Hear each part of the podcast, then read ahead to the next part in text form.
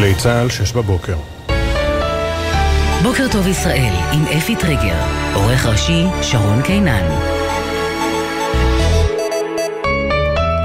שלום לכם. הבוקר הותר לפרסום דבר מותו של חייל צה"ל במילואים, רב סמל ראשון אליהו בנימין אלמקייס, בן 29 מירושלים, לוחם הנדסה בגדוד 8219, חטיבה 551. הוא נפל בקרב במרכז רצועת עזה אתמול, הודעה נמסרה למשפחתו. בנוסף, נפצעו קשה בקרבות אתמול ברצועה קצין ושני לוחמים מגדוד 202, חטיבת הצנחנים, קצין במילואים מגדוד 697, חטיבה 551, לוחם במילואים בגדוד 6551, Start. והודעות נמסרו גם למשפחותיהם. היום יובאו למנוחת עולמים שני לוחמי צה"ל ולוחמת משמר הגבול שנפלו.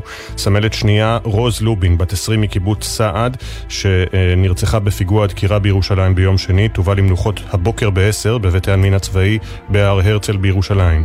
רב סמל יונתן חצור, בן 22 מקציר, לוחם שלדג שנפל בקרב בצפון רצועת עזה ביום שלישי, יובא למנוחות ב-11 לפני הצהריים בבית העלמין הצבאי בגבעת ברנר. הלווייתו של סמל ראשון נועם יוסף אבו, בן 20 מדימונה, לוחם בגדוד 931 של חטיבת הנחל, תיארך בשתיים אחר הצהריים בבית העלמין הצבאי בדימונה. יהי זכרם ברוך. כוחות צה"ל ממשיכים במצוד אחר המחבלים שביצעו את פיגוע הירי אמש בשומרון ופצעו גבר בן 21 במצב קשה ואישה כבת 23 במצב בינוני. פעוטה כבת חצי שנה ששהתה ברכב לא נפגעה באירוע. צוות מגן דוד אדום פינה אותה מאזור הפיגוע, הסמוך לגבעות איתמר, באמצעות מסוק ואמבולנס, לבית החולים ביילינסון בפתח תקווה. עוד אה, תקיפה מיוחסת לישראל בסוריה הלילה, גורם צבאי סורי מסר אמש שסמוך לשעה 10 בלילה תקפו מטוסי חיל האוויר משמי הבקעה הלבנונית כמה מטרות צבאיות בדרום סוריה. בתקיפה נגרם נזק לציוד, אך אין נפגעים על פי הגורם הסורי. בנוסף, מטוסי קרב תקפו הלילה תשתיות טרור של חיזבאללה בלבנון, בתגובה לשיגורים לעבר שטח ישראל ביממה האחרונה, ובמקביל כוחות צה"ל תקפו חוליית מחבלים שפעלה בשטח לבנון, סמוך למרחב בירנית. דובר צה"ל, תת-אלוף דניאל הגר קרעי אמר אמש על פעילות הצבא ברצועה, התקיפה מתרחבת. אנחנו ממשיכים להעמיק את ההתקפה לתוך העיר עזה. הכוחות ממשיכים גם בסיכול של פירי מנהרות ותשתיות תת-קרקעיות, שרובם נמצאות בסמוך למבנים של ארגוני סיוע בינלאומי, מוסדות חינוך, מסגדים ובתי חולים. בתוך כך, ארצות הברית תקפה הלילה מתקן ששימש את משמרות המהפכה של איראן במזרח סוריה, כך על פי הפנטגון. במקביל, כלי טיס בלתי מאויש של צבא ארצות הברית יורת אמש מעל הים האדום על ידי החות'ים בתימן. מצרים קרובה להשגת הסכמה בין אה, הצדדים על הפוגה הומניטרית ברצועת עזה, זאת בתמורה לשחרור חטופים, כך דיווח אתמול ערוץ החדשות המצרי על קהירה. לא נמסר כמה זמן תימשך ההפוגה וכמה חטופים ישוחררו. בתוך כך, ראש ה-CIA ויליאם ברנס יבקר היום בדוחה, בירת קטאר, להמשך הדיונים בעסקה לשחרור חטופים בעלי אזרחות כפולה במסגרת הפוגה הומניטרית. ברקע החשש להתלקחות ביהודה ושומרון, ראש הממשלה בנימין נתניהו גינה לראשונה את העלייה באלימות מתנחלים באזור, וכינה אותם קומץ קטנטן שלוקח את החוק לידיים. יש קומץ קטנטן של אנשים שלא מייצג את הציבור הזה, שלוקח את החוק לידיים. אנחנו לא מוכנים לסבול את זה, אנחנו לא מוכנים לקבל את זה, אנחנו נפעל נגד זה בכל דרך, זה גורם נזק בינלאומי כבד למדינת ישראל, וזה לא מייצג את הציבור כאן. את הדברים אמר נתניהו אמש בפגישה עם ראשי רשויות מיהודה ושומרון בפיקוד המרכז. כמה שעות לאחר מכן הדגיש בהודעה לתקשורת שאמר דברים דומים גם לנשיא ארצות הברית ג'ו ביידן, ולטענתו הדגיש בפני הנשיא שההאשמות נגד ההתיישבות הן חסרות שחר. הכנסת אישרה הלילה ללא מתנגדים את מתווה הפיצויים המורחב לעובדים ולעסקים שעומד על כ-17 מיליארד שקל. המתווה שהציע שר האוצר סמוטריץ' והורחב בוועדת הכספים כולל פיצוי מלא לעסקים שפונו על ידי כוחות הביטחון ופיצוי חלקי בלבד לעסקים ביתר אזורי הארץ. המוסד וכוחות הביטחון בברזיל סיכלו פיגוע נגד יעדים ישראלים ויהודים בתכנון חיזבאללה ובהכוונת איראן. לפי דיווחים בתקשורת המקומית, המשטרה הפדרלית בברזיל פשטה על יעדים סמוך לסאו פאולו ועצרה שני אזרחים ברזילאים, בחשד שתכננו לפגוע בקהילה היהודית במדינה ובבתי כנסת. בחקירתם הודו כי גויסו ומומנו בידי חיזבאללה. מנהל בית חב"ד בסאו פאולו, הרב אריאל אנטבי, אמר לבוקר טוב ישראל, צריכים לשמור על ערנות. תמיד הרגשנו בטוחים בברזיל, לא מורגשת פה אנטישמיות. כמובן שכל פעם שיש מלחמה או כל מצב בארץ, אנחנו יותר ערניים.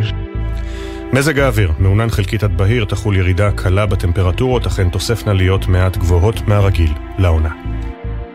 בחסות ביטוח ישיר, המציע דחייה בחודשיים של תשלומי ביטוח הרכב למחדשי הביטוח ולמצטרפים חדשים. ביטוח ישיר, איי-די-איי חברה לביטוח, כפוף לתקנון.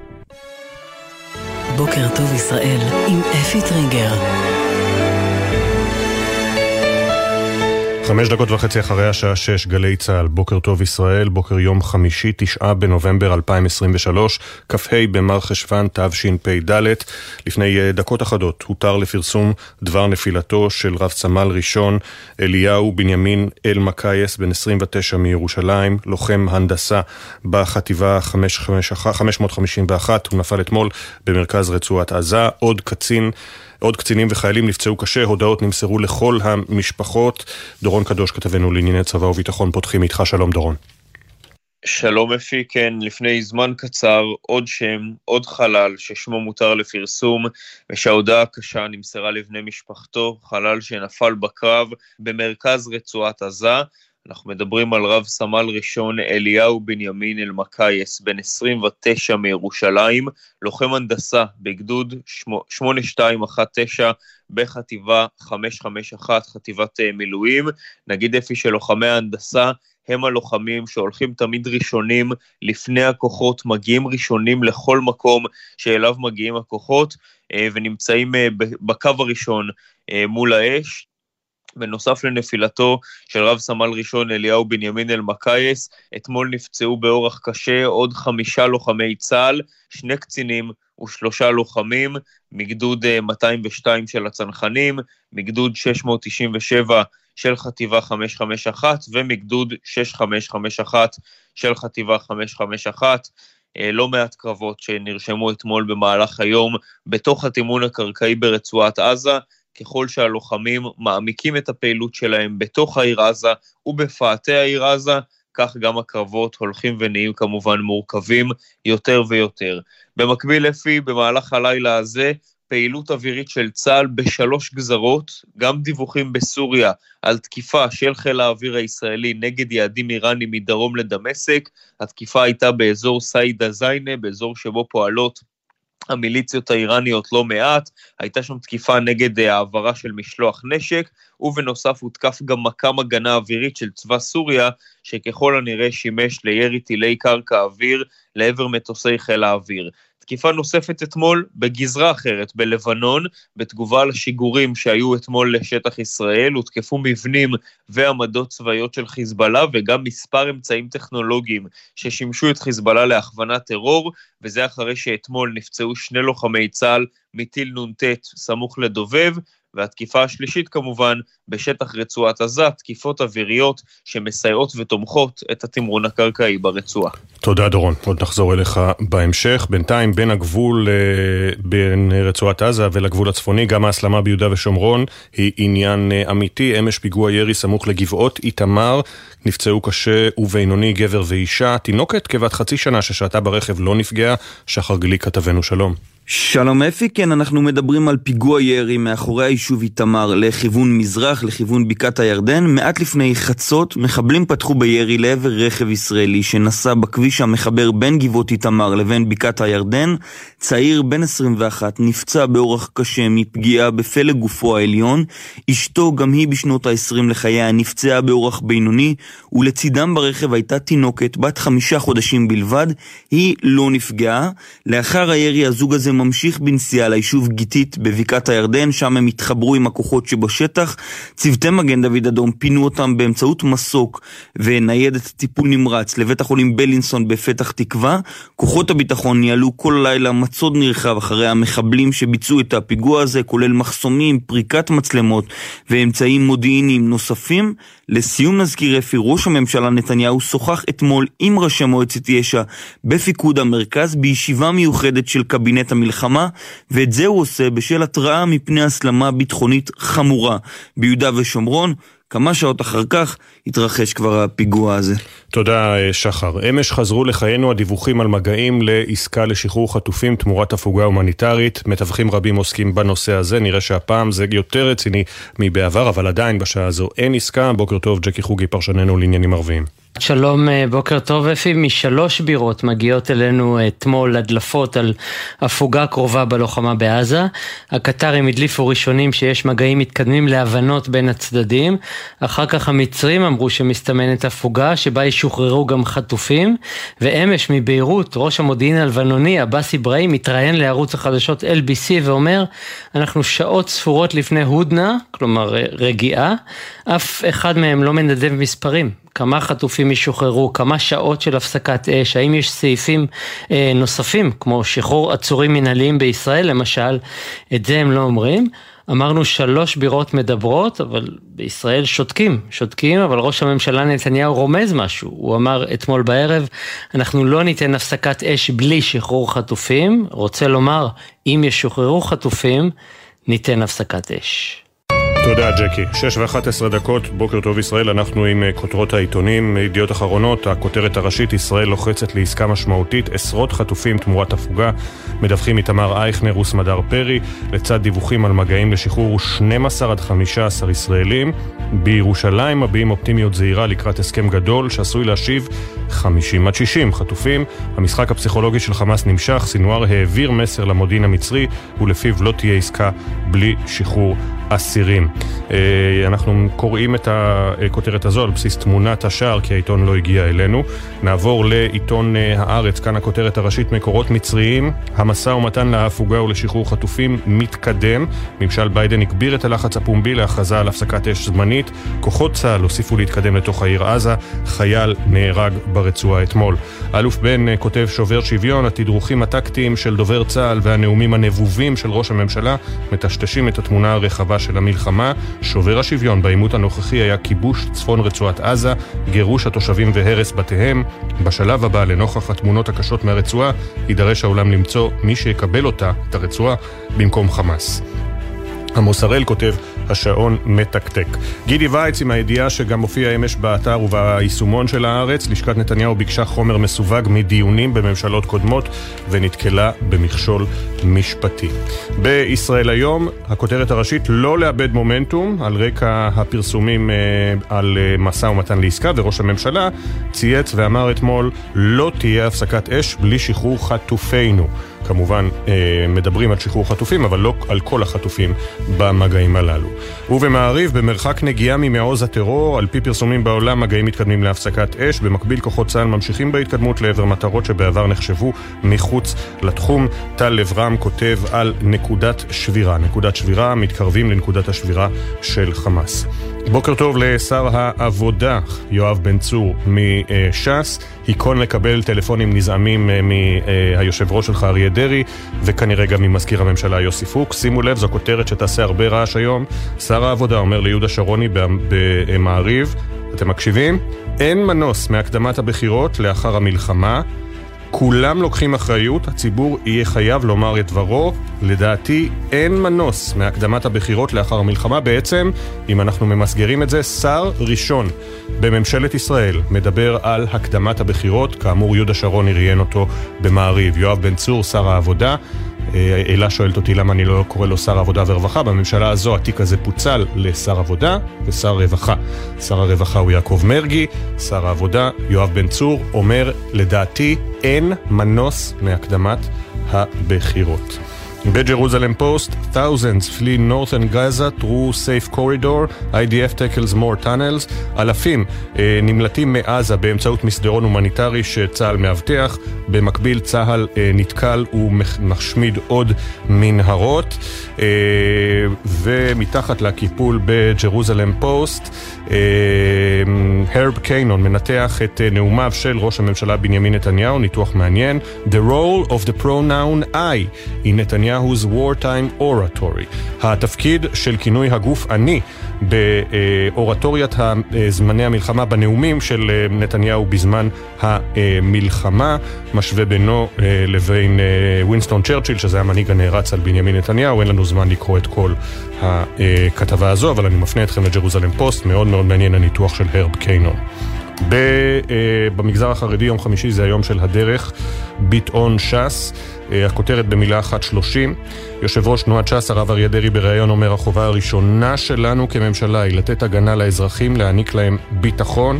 מועצת הרבנות הראשית קוראת נרבה בתפילה ובתחנונים, אה, ובמוסף הדרך מן השמיים ננוחם, מוסף מיוחד עם סיפורי הנרצחים, החטופים, החיילים הלוחמים, זה בביטאון ש"ס. נזכיר שוב, אה, ש"ס תעלה היום, עולה היום לכותרות בזכות דווקא אדם אחר, השר יואב בן צור, שאומר למעריב ליהודה שרוני, לדעתי לא יהיה מנוס מהקדמת הבחירות לאחר המלחמה. אה, אנחנו בהמשך נחזור עם כותרות עיתוני הכלכלה ועוד אה, סיפורים מהרשת, כולל אה, סיפור מטריד מאוד, מדאיג מאוד, שהגיע אתמול באמצעות אתר אמריקני אמין בדרך כלל, Honest Reporting, על כך שעיתונאים עזתים אה, היו חלק מהכוחות שפרצו את הגד... שנכנסו בפרצה בגדר ב-7 באוקטובר ותיעדו את הזוועות ואת החטיפות. עיתונאים, אה, על פי הדיווח גם חלקם ידעו מראש על הפעולה, ניכנס לזה אה, בהמשך. עכשיו הסיפורים שלנו.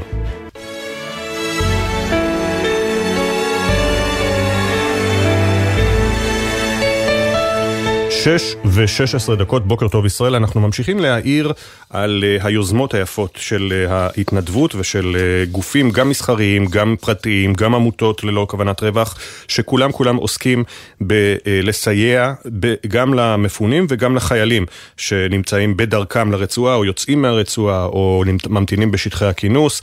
עכשיו נספר לכם על מנות משובחות מכל קצוות הארץ שהגיעו בהתנדבות לחיילים ולחיילות בחזית, בהן גם מנות של מיטב המסעדות שנרתמו למערכה. עכשיו צריך להבין איך לתחזק את המערך לאורך זמן. באסיף, המרכז לתרבות אוכל בישראל, יצרו מיזם חדש, שמטרתו לספק תעסוקה בתשלום לעובדי המסעדות, ובמקביל להבטיח מזון איכותי ובטוח בריאותית לחיילים. איך זה עובד? מצטרף אלינו מנכ"ל אסיף, צ'יקו מנשה. שלום צ'יקו, בוקר טוב.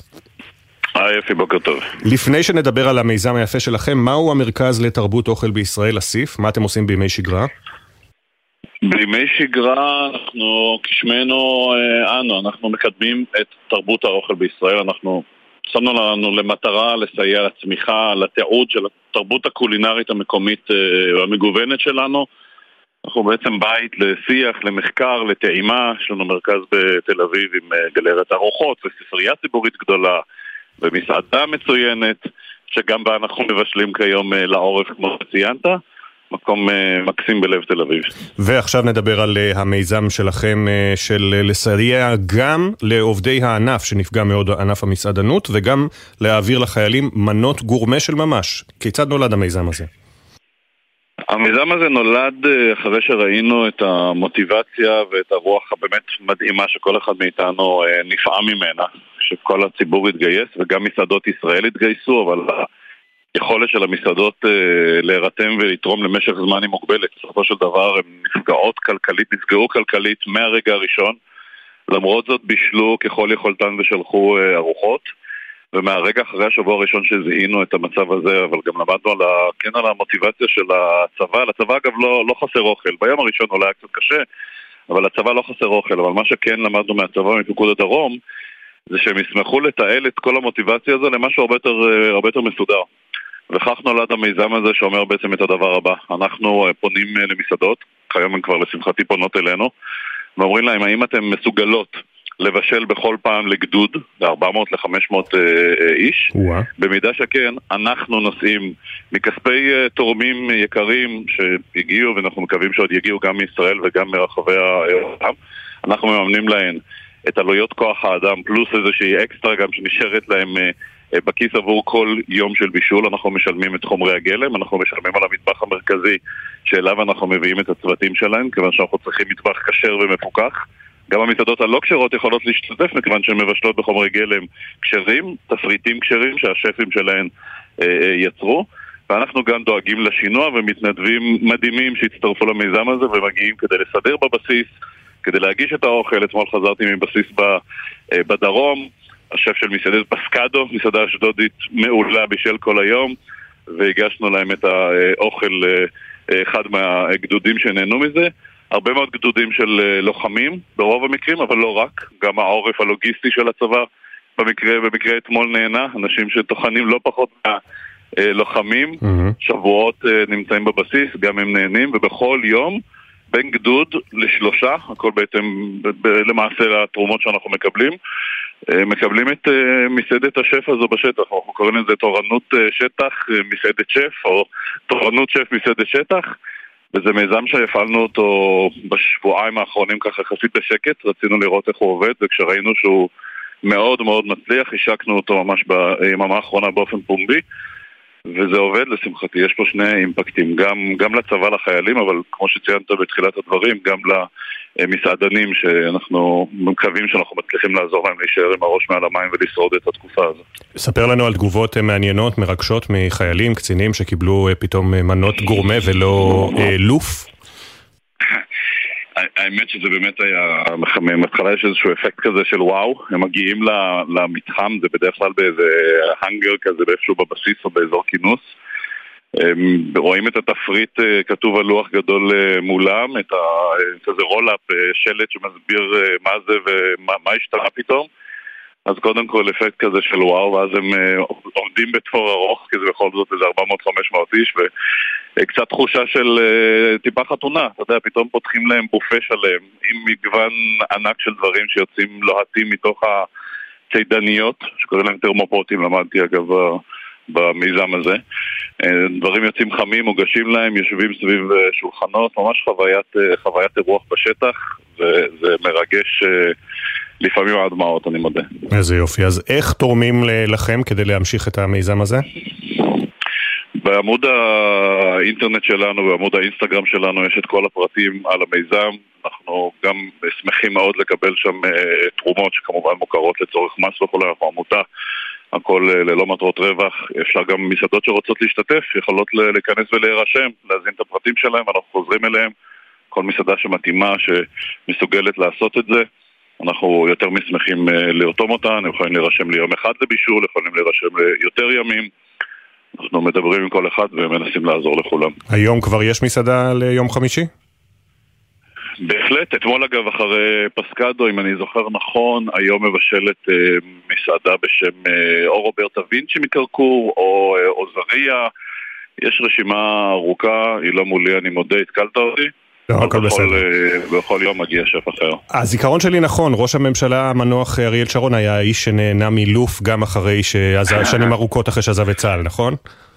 אתה צודק, אתה צודק. לא ראיתי מנות של אה, לוף בשטח, שמעתי שביום הראשון פתחו מנות קרב, אבל אחרי זה עם ישראל הגיע בהמוניו. נכון. שלח אה, ארגזים, אנחנו העברנו את המתכונת הזו מארגזים בופה.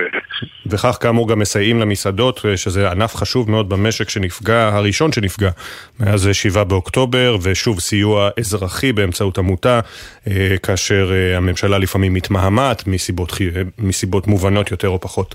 צ'יקו מנשה, מנכ"ל אסיף, אז מי שרוצה לתרום, לעזור, אה, מסעדנים, אם שומעים אותנו, חפשו אסיף באינסטגרם או בגוגל. תודה רבה צ'יקו, שיהיה בהצלחה. תודה אפי, יום נעים. יום נעים. 6.23, בוקר טוב ישראל. אז עכשיו אנחנו נספר לכם אה, על אה, סיפור שמסעיר את הרשת בארץ, ובצדק רב כמובן. אה, נאמר מראש, אה, מדובר באתר אמריקני אמין למדי שנקרא Honest Reporting, אמין מאוד אפילו, לא, לא למדי, אמין מאוד, שבדק אה, ומצא את אה, תצלומי אה, ה-7 באוקטובר, התצלומים של חמאס אה, ושל אה, כלי, אה, תקש... שהופצו על ידי כלי תקשורת בעזה, של הפריצה כמובן של הגדר, ואחר כך הדיווחים אה, מתוך... אה, יישובי העוטף. אתם זוכרים את אותו עיתונאי אה, שדיווח אה, עם אה, מיקרופון בשידור ישיר, אני נמצא כאן, אני נמצא כאן. אז הוא לא היה היחיד, היו גם צלמי מה שנקרא סטילס, תמונות דוממות ועיתונאים נוספים. אחד מהם אפילו מתועד בתמונת ארכיון, מקבל נשיקה מיחיא סינואר. עיתונאי מקבל נשיקה מיחיא סינואר, עיתונאי עזתי שעובד עבור CNN, CNN כבר הודיע הלילה שהיא משעה אותו. הטענה היא שהעיתונאים הללו, אני קורא להם עיתונאים במרכאות, כן?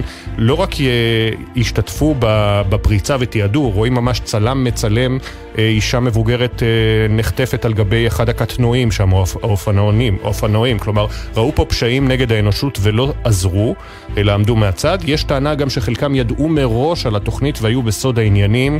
מראש, שזה כמובן לא התנהגות הולמת לעיתונאי, נגיד בלשון המעטה שבמעטות. אה, אז לפחות אדם אחד מ-CNN הושעה מעבודתו, כאמור אותו צלם שמתועד מקבל נשיקה מיחיא סינואר בהזדמנות אחרת.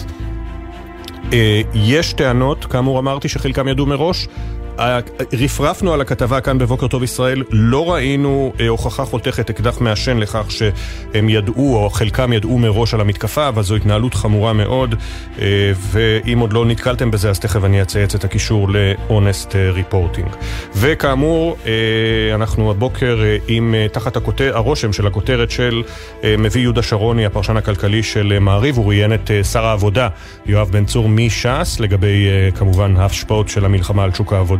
לטור הכלכלי שלו אה, ביום שישי, בגיליון שישי, אבל מביא ממנו כותרת מאוד מאוד מעניינת, כמעט חומר נפץ פוליטי, אמנם יואב בן צור פחות מוכר משרי ש"ס אחרים, אבל עדיין איש ש"ס אה, שאומר אין מנוס לדעתי מהקדמת הבחירות לאחר המלחמה. לראשונה שר בממשלת ישראל מביע תמיכה בהקדמת הבחירות, לאחר שהמלחמה תסתיים, לאחר שהמלחמה תסתיים. אה, הוא כמובן גם יוצא נגד המתקפה על 300 מיליון השקלים שמיועדים למורים אה, בחינוך החרדי. אומר, אני לא מבין מדוע מכנים כסף קואליציוני את השוואת תנאי שכר המורים במגזר החרדי למורי החינוך הממלכתי. על גיוס חרדים הוא אומר, אני ממליץ לחרדים שאינם עסוקים בלימוד תורה להתגייס. אני ממליץ לחרדים שאינם עסוקים בלימוד תורה להתגייס. אבל כאמור הכותרת הדרמטית מדבריו, לראשונה שר, אני מנסח עבורכם, כן אה, חבריי ביישומים השונים, בשביל זה אנחנו קמים מוקדם, כדי שתוכלו לנסח את הפושים אחר כך. אה, לראשונה שר בממשלת ישראל מעריך שלא יהיה מנוס מהקדמת הבחירות לאחר המלחמה, שר מש"ס, השר יואב בן צור. ואנחנו אה, נמצאים הבוקר רק עם שני עיתונים כלכליים. יד, אה, ידיעות כאמור לא הגיע לשולחננו, זה אומר שגם כלכליסט לא הגיע, אז אנחנו עם דה מרקר ועם גלובס. אה, בגלובס התחזית הכלכלית קודרת, אבל המשקיעים אופטימיים. ג'יימי דיימון ולארי פינק, שניים מהאנשים הכי חזקים בוול סטריט, הציגו תחזיות פסימיות במיוחד לכלכלה העולמית על רקע המלחמה בישראל, הכוללות מיתון קשה ועלייה מחודשת של האינפלציה, אלא שבינתיים המשקיעים בוול סטריט מציגים אופטימיות שלא נראתה כבר תקופה. התעופה, וגם בישראל יש התאוששות מפתיעה בבורסה ובשקל. כלכלנים מסבירים את הפערים, אה, כך בגלובס הכותרת הראשית מאת חזי שטרנליכט. בדה מרקר, מירב ארלוזורוב, קוראת לשר בני גנץ, רק גנץ יכול לעצור את התרגיל המסריח של סמוטריץ'. שר האוצר לוחץ להגדיל את הקופסה התקציבית כך שתכלול הוצאות אזרחיות, ואז יוכל להימנע מקיצוץ הכספים הקואליציוניים.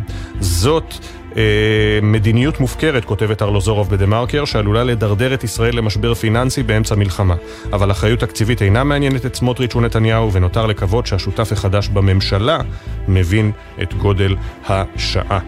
אה, כך בדה מרקר. עכשיו נספר לכם על שתי תקריות אנטישמיות אה, ש... בארצות הברית שמסעירות אותנו בשבועות האחרונים. קודם כל נעצר חשוד ברצח נשיאת אה, בית הכנסת אה, סמנטה וול, נשיאת בית כנסת בדטרויט. זה רצח שאירע ב, אה, בחודש שעבר, אם אני לא טועה, ב-22 באוקטובר. עדיין לא מדברים על פשע שנאה, כלומר, יכול להיות שזה לא רצח על רקע אנטישמי. היא נרצחה בפתח ביתה בדקירות סכין מרובות. לפני שעות אחדות נעצר החשוד. אבל מה תגידו על זה? פול קסלר, היהודי שכזכור לכם הפגין בהפגנה בלוס אנג'לס ובעיר אה, תאוזנד אוקס ליד לוס אנג'לס, הפגין, היה עם דגל ישראל, הוכה בראשו בידי מפגין פרו-פלסטיני במגפון ולאחר אה, מכן התמוטט ומת כעבור כמה ימים מדימום במוח.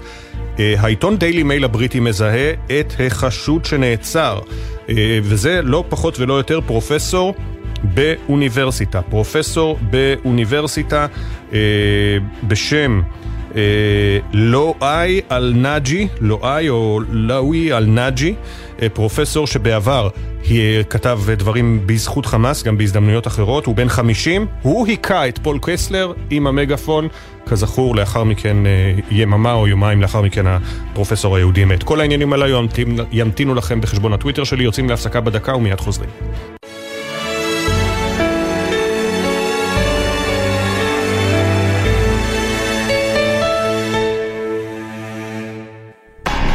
אתם מאזינים לגלי צה"ל. עמיתי מועדון חבר, יש לכם או לקרובכם משק חקלאי? אם יש גם אתר הזמנות, נשמח ליצור שיתוף פעולה, לפרסם אצלנו ולסייע לחקלאות הישראלית. עוד פרטים, באתר מועדון חבר. איתכם ולצדכם, בתקווה לימים שקטים יותר במהרה. זה הכל בשבילך, חבר. בימים כאלה אין דבר יותר מרגיע מקולה של אימא. גלי צה"ל מחבקת את האימהות במתכונת מיוחדת של קולה של אימא. כמו אהבה של אימא. בכל יום מראשון עד חמישי בשבע בערב ובשישי בעשר בבוקר עם ניידת השידור מבסיסים ברחבי הארץ. גלי צה"ל פה איתכם, כל מקום, כל הזמן. עכשיו בגלי צה"ל, אפי טריגר, עם בוקר טוב ישראל. שש ושלושים הכותרות. הבוקר הותר לפרסום. רב סמל ראשון אליהו בנימין אלמקייס, בן 29 מירושלים, לוחם הנדסה בחטיבה 551, נפל בקרב במרכז רצועת עזה אתמול. הודעה נמסרה למשפחתו. בנוסף, בקרבות ברצועה נפצעו קשה שני קצינים ושלושה לוחמים. משפחותיהם עודכנו גם כן. תקיפות נוספות, אה, תקיפה נוספת מיוחסת לישראל הלילה בסוריה, גורם צבאי סורי מסר אמש כי סמוך ל-10 בלילה תקפו מטוסי חיל האוויר משמי הבקעה הלבנונית כמה מטרות צבאיות בדרום סוריה. בתקיפה נגרם נזק לציוד אחרי נפגעים, כך לדברי הגורם הסורי. ומטוסי קרב של חיל האוויר תקפו הלילה תשתיות טרור של חיזבאללה בלבנון, בתגובה לשיגורים לעבר שטח ישראל ביממה האחרונה. במקביל כוחות צה"ל תקפו חוליית מחבלים שפעלה סמוך למרחב בירנית, בשטח לבנון. דובר צה"ל, תת-אלוף דניאל הגרי, אומר על המשך הפעילות ברצועה, התקיפה מתרחבת. אנחנו ממשיכים להעמיק את ההתקפה לתוך העיר עזה. הכוחות ממשיכים גם בסיכול של פירי מנהרות ותשתיות תת-קרקעיות, שרובם נמצאות בסמוך למבנים של ארגוני סיוע בינלאומי, מוסדות חינוך, מסגדים ובתי חולים. בתוך כך, הפנטגון מדווח כי ארצות הברית תקפה לילה מתקן ששימש את משמרות המהפכה במזרח סוריה. במקביל, כלי טיס בלתי מאויש של צבא ארצות הברית יורת אמש מעל לים האדום על ידי החות'ים בתימן. כוחות צה"ל ממשיכים במצוד אחר המחבלים שביצעו את פיגוע ירי אמש בשומרון. גבר כבן 21 ואישה כבת 23 נפצעו, הוא קשה, היא בינוני. פעוטה כבת חצי שנה ששהתה ברכב לא נפגעה באירוע. מיד יהיה איתנו ראש המועצה האזורית גוש עציון ויושב ראש מועצת יש"ע, שלמה נאמן, על אה, המתיחות הביטחונית ביהודה ושומרון. אין עדכוני תנועה לנהגים אה, מאולפן גלגלצ ובזהירות, ומזג האוויר מעונן חלקית עד אה, בהיר. תחול ירידה קלה בטמפרטורות, אך הן תוספנה להיות מעט גבוהות. מהרגיל לעונה. 632, אלימות בתחבורה הציבורית היא לא תופעה חדשה, אבל המלחמה נותנת את אותותיה גם בהיבט הזה. יותר ויותר נהגי אוטובוס, בעיקר מהחברה הערבית, מרגישים פחות בטוחים לשבת מאחורי ההגה, מחשש לביטחונם האישי.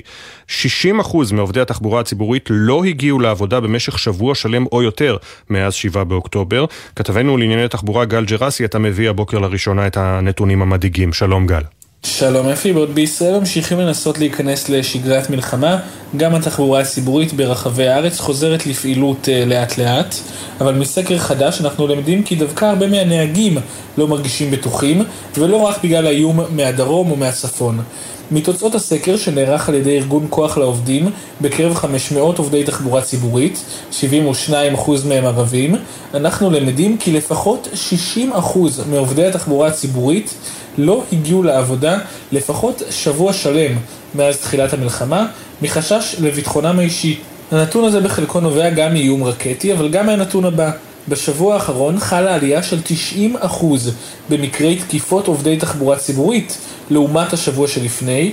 אם נשווה את זה לאותה תקופה בשנה שעברה, מדובר בעלייה של 25%.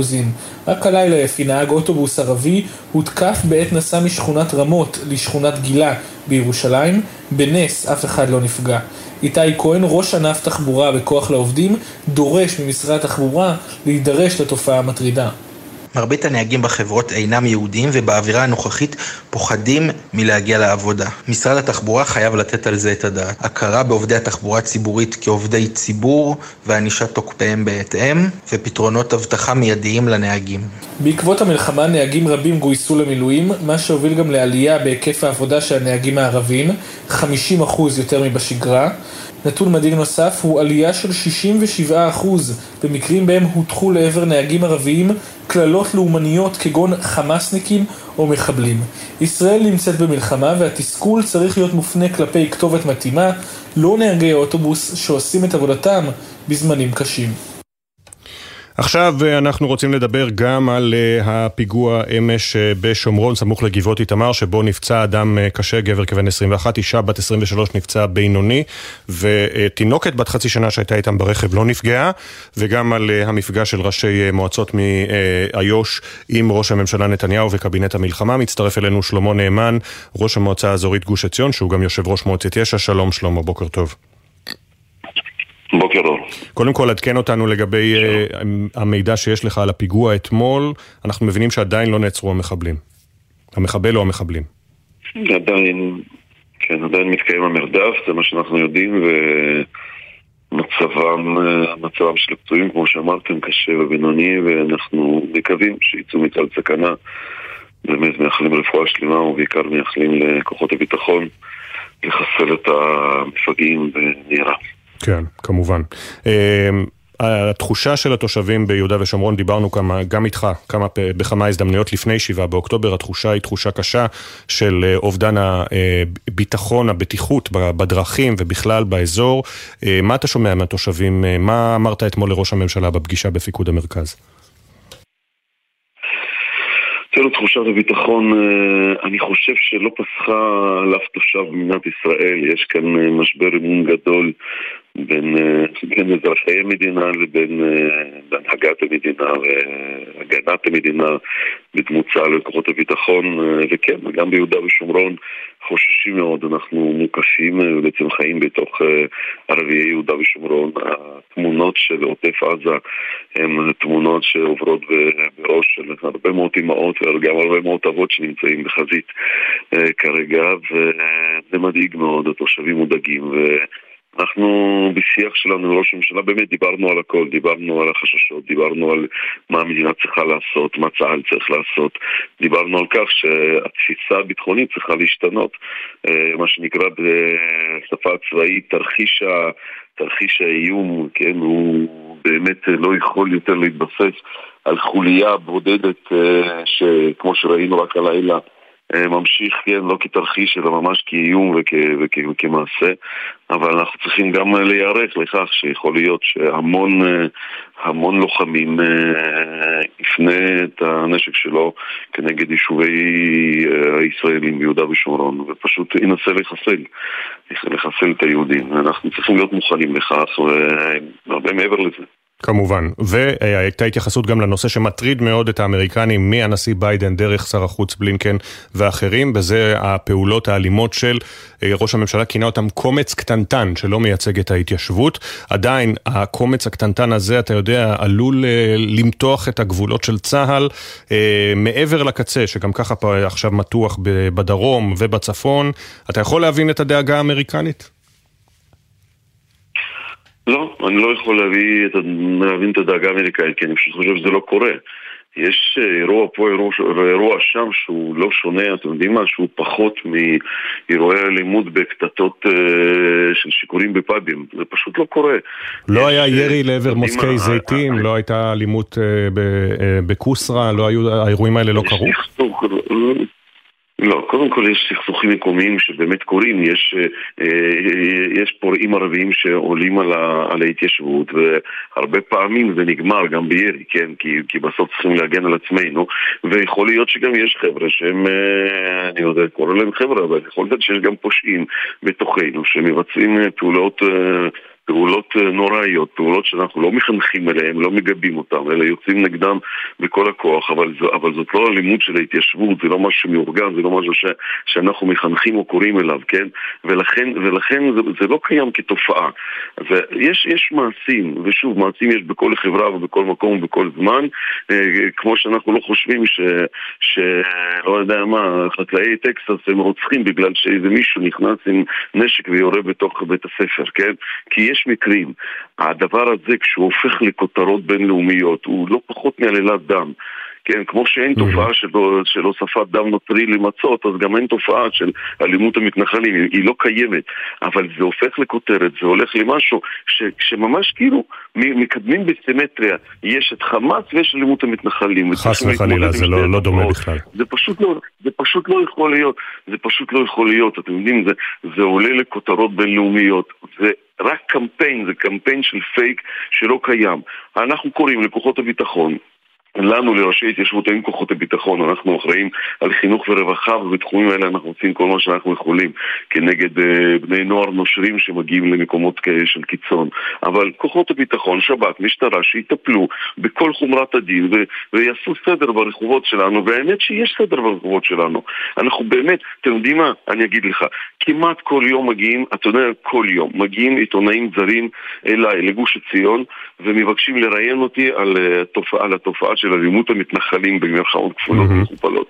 ואני אומר להם, אין בעיה, אני אין בעיה, רק תגידו לי זמן ומקום של אירוע שאתם רוצים שאני אתייחס אליו ונדבר.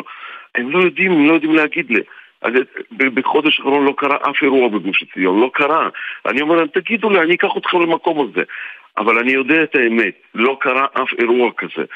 ויכול להיות שבשומרון זה קצת שונה, אבל גם ערבים בשומרון הם שונים. והמתקפות שם וסכסוכים על הקרקע הם מתקיימים, צריכים לדעת את זה. יש סכסוכים על הקרקע.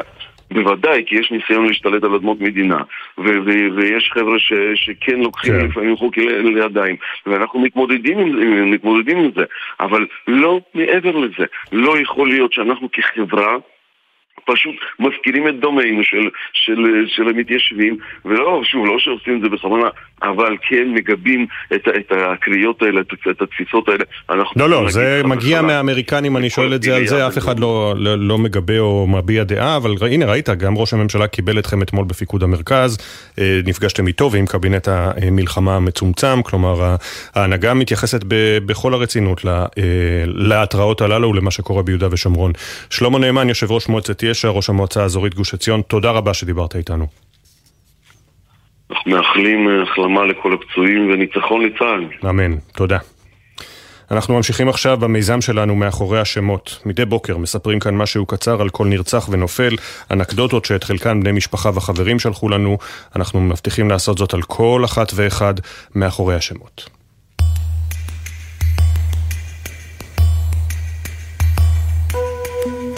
רב נגד מאיר אברג'יל, בן 55, נפל בקרבות בתחנת המשטרה בשדרות. מאיר תפס בטבעיות את תפקיד המדריך בכל טיול אה, חבורתי, ולא רק בשבילי הארץ, גם באיטליה, הוא הכיר כל פינה.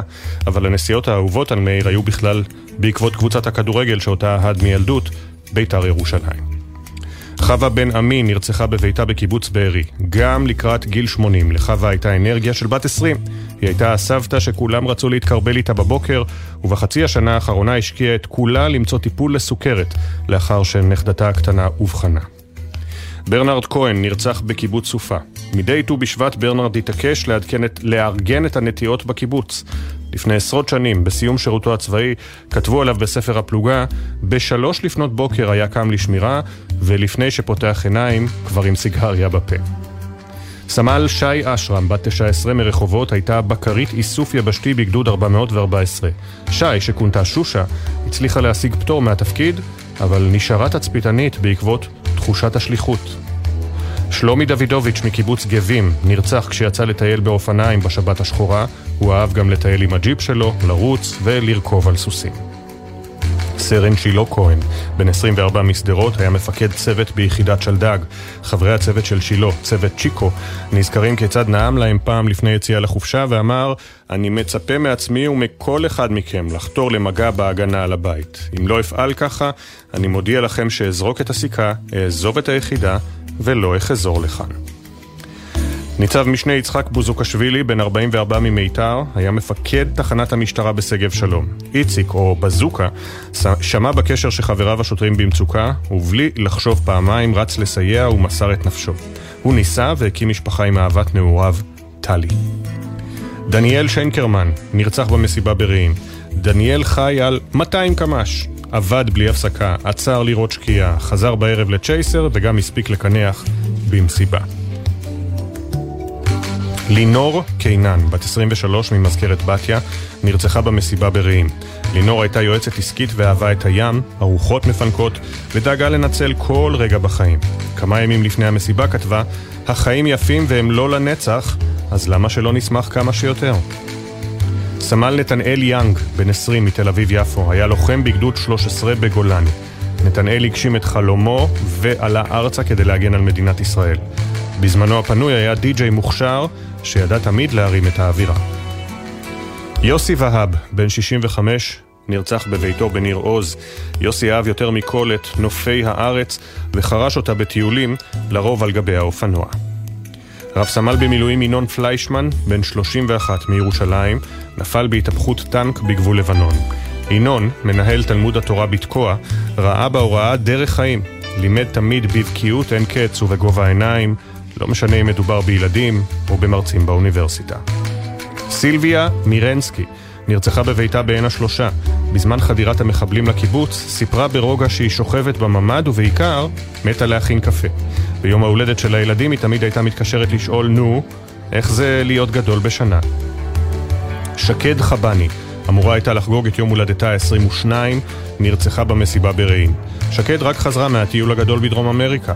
בשנותיה בצופים הנהיגה מאות ילדים, תמיד עם אנרגיה בלתי נלאית. היא האמינה במשפט, אדם צועק את שחסר לו. לא חסר לו, לא צועק.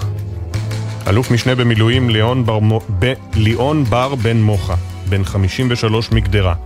היה קצין בכיר באוגדת איו"ש. ליאון הקדיש יותר מחצי יובל מחייו למען הארץ, הקריב שתי ברכיים שנקרעו, ואת שמיעתו שנפגעה, ובכל זאת, כשהחלה הלחימה עלה על מדים וקסדה, ונסע ביוזמתו דרומה, בלי למצמץ. סמל ראשון איתי יהודה, בן 20 מראשון לציון, היה לוחם בגדוד צבר בגבעתי. איתי, צייר מוכשר, חלם להפוך למקעקע ולפתוח עסק משלו. הוא הספיק להכין סקיצה לקעקוע לחבר טוב, שהבטיח לחכות לאיתי שיהיה הראשון לקעקע אותו. לירז אסולין, בת 38 מקריית מלאכי, נרצחה במסיבה ברעים. בשיחה איתנו סיפר אחיה יוסי על רואת החשבון הרצינית, שעבורו הייתה לב עם רגליים. היא אהבה במיוחד את השיר Where is the Love של Black Eyed Peas.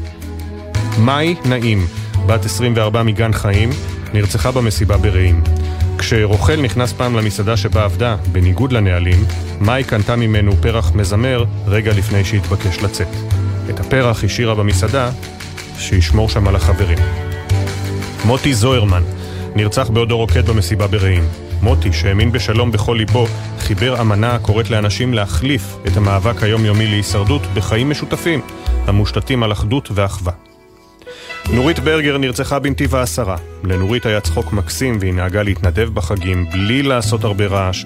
בתקופת הקורונה עזרה לחבריה, עשתה סיבובים בסופר להביא מצרכים למי שצריך, אפילו עפתה קרקרים מיוחדים לחברה שאוכלת ללא גלוטן.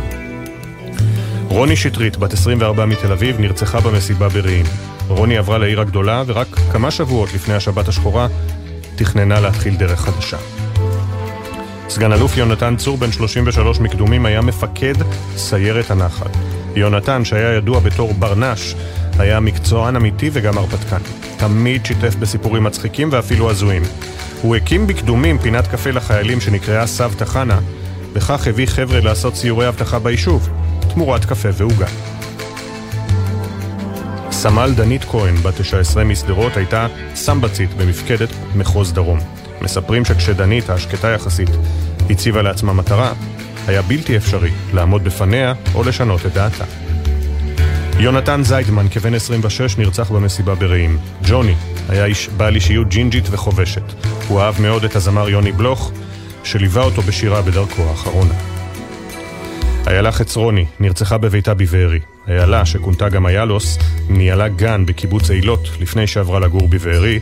כיום, אותו המבנה משמש גן לילדים שפונו מהעוטף. השמות, הפנים. הסיפורים המלאים יעלו בהמשך לעמוד האינסטגרם והפייסבוק של גלי צה"ל. נזכיר שבני משפחה וחברים יכולים לשלוח לנו סיפורים ותמונות למייל זיכרון שטרודל glz.co.il זיכרון עם K ותודה לתמר שונמי, אילי זילברברג ואנה פינס שהביאו את הסיפורים לשידור.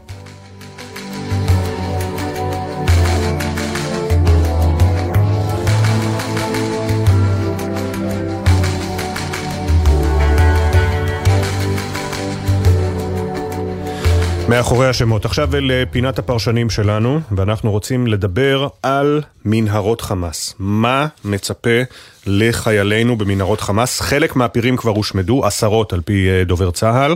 אה, חלק עדיין פעילות כמובן, כי העיר התת-קרקעית היא באמת כנראה משהו שלא נראה אולי אפילו בלחימה בעולם, לא נראה על ידי שום ארגון ולא נבנה על ידי שום ארגון בעולם כולו.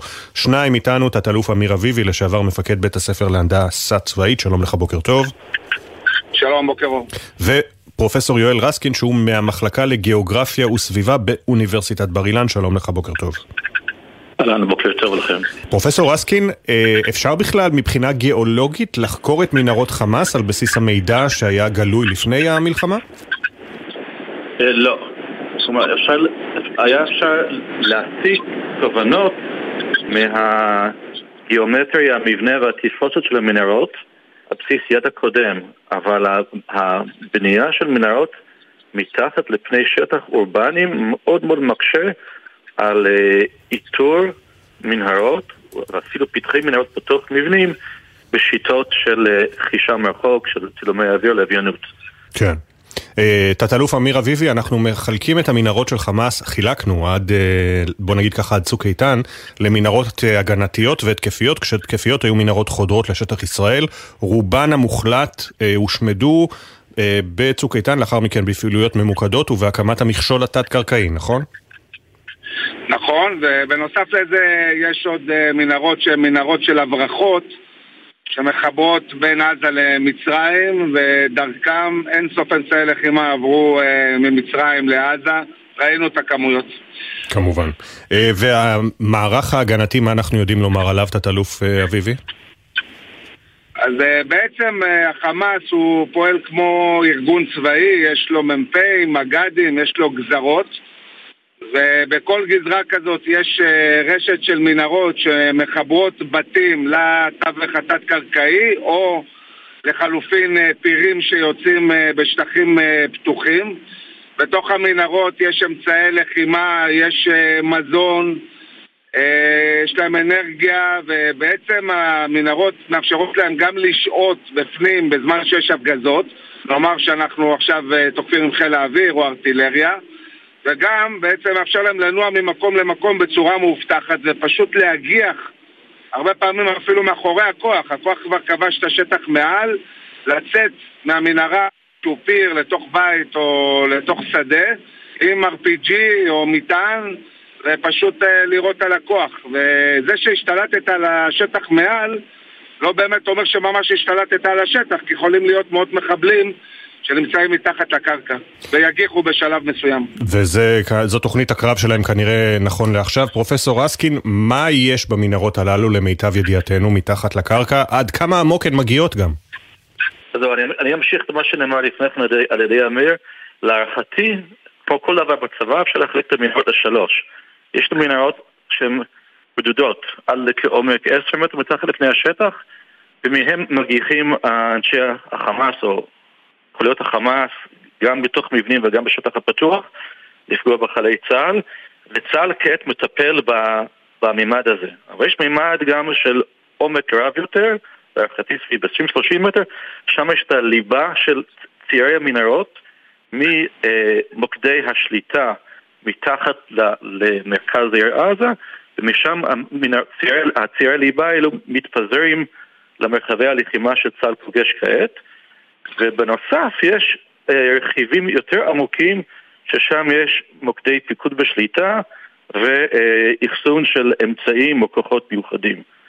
צה"ל כרגע מטפל במימד, שוב, הרדוד, ובהמשך הלחימה אנחנו נפגוש כנראה אחר שליטה מרבית ברוב שטח העיר עזה, טיפול יותר משוכלל של הצבא בממדים העמוקים יותר של המערכת התת-קרקעית בעזה.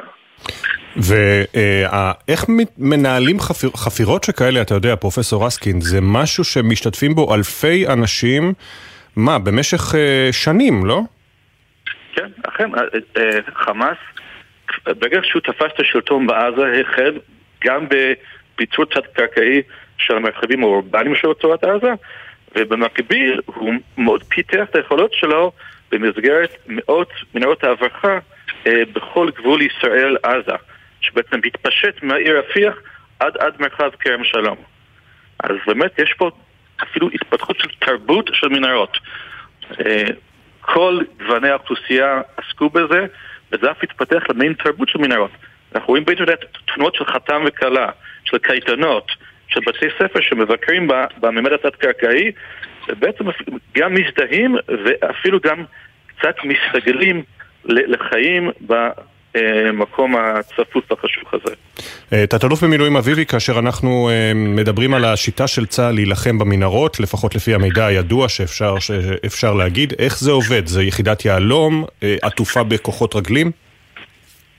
למעשה צה"ל מאז 2014, כשהתמודדנו עם המנהרות ההתקפיות, פיתח הרבה מאוד יכולות שחלקם נמצאים גם בחיל הרגלים, חלקם נמצאים בגדודי ההנדסה, ויש יכולות, אה, נקרא לזה יכולות בוטיק מסוימות שנמצאות רק ביהלום. היום לכל חטיבה שפועלת בשטח, בין אם זו חטיבת חי"ר או שריון, יש למעשה גדוד הנדסה שמסייע לה, שמגיע עם הרבה מאוד uh, יכולות, גם uh, שעוסקות באיתור וגם בהשמדה של מנהרות, ובכל כוח כזה יש גם כוח של יהלום, ובהתאם לבעיה ובהתאם לסוג הפתרון שרוצים, uh, מתאימים את הכוח, וכמו שאמרתי, יש גם יכולות שיש גם לחיל הרגלים כדי לטפל uh, בחלק מהאתגרים. ככל שהטיפול הוא יותר מקצועי, יותר מעמיק, בסוף זה מגיע uh,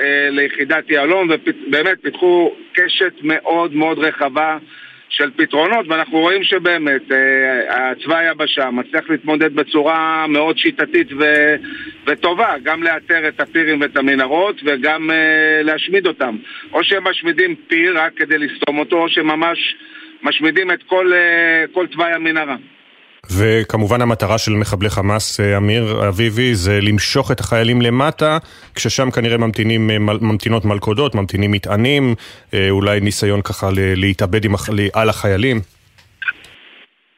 נכון, אבל אתה יודע, אנחנו לא משחקים את המשחק הזה, ובעצם אנחנו דואגים שהמנהרות האלה יהפכו להיות מקום קבורתם של אותם מחבלים. באמת במגוון שיטות רחב מאוד. אה, שפותח, ואנחנו מצליחים בזה. אנחנו הרגנו הרבה מאוד מחבלים בתוך המנהרות האלה, וחלקם פשוט נקברים שם וכבר לא יצאו. ויש גם פתרונות ייעודיים אה, לאותו, לאותן מנהרות שהם, אפשר להגיד, הגזע של כל, ה, של כל המערך הזה, אה, שגם מגיע דרך אגב לעומקים של 60 ו-70 מטר. בסוף מה שמכתיב את העומק, עד כמה הם יכולים להעמיק את המנהרה, זה הים. כשאתה מגיע בעצם לגובה ש, שכבר אה, זה פני ים, מתחת לאדמה. Mm-hmm. וכמה, יש מקומות שזה גם מגיע ל-50, 60 ו-70 מטר. אה, גם לזה יש פתרונות.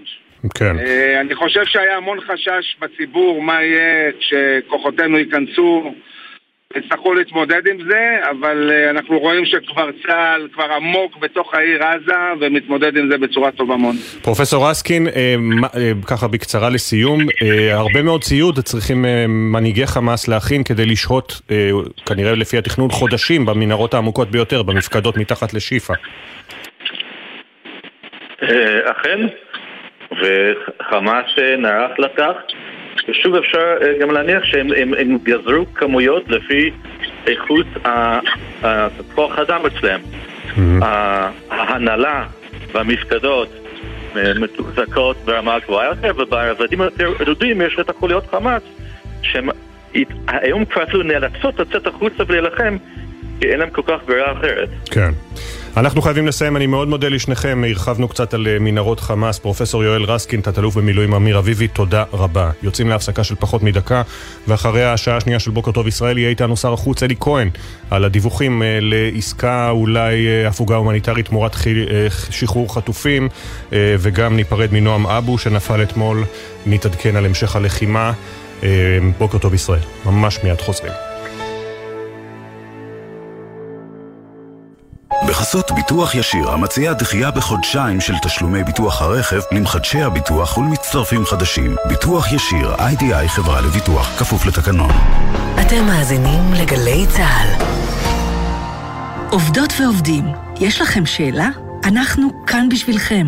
משרד העבודה פתח למענכם מוקד מידע לזכויות עובדים בעת חירום, כוכבית 3080. כל מה שחשוב לכם לדעת במקום אחד, חל"ת, מילואים, זכויות הורים ועוד. כוכבית 3080, מוקד זכויות עובדים בחירום, משרד העבודה. יחד ננצח. אולי עכשיו קצת קשה להגיד שיהיה בסדר, ובכל זאת, תנו לנו לנסות. יהיה בסדר מתגייסת למענכם להיאבק בעוולות גם בתקופת המלחמה, ונלחמת לפתרון המצוקות האזרחיות של המערכה. זכויותיכם נפגעו, זקוקים לעזרה, אין לכם מענה מהמדינה, פנו ליהיה בסדר, ויש מצב שיהיה בסדר. ראשון עד חמישי, שלוש בצהריים, גלי צה"ל. עכשיו בגלי צה"ל, אפי טריגר, עם בוקר טוב ישראל.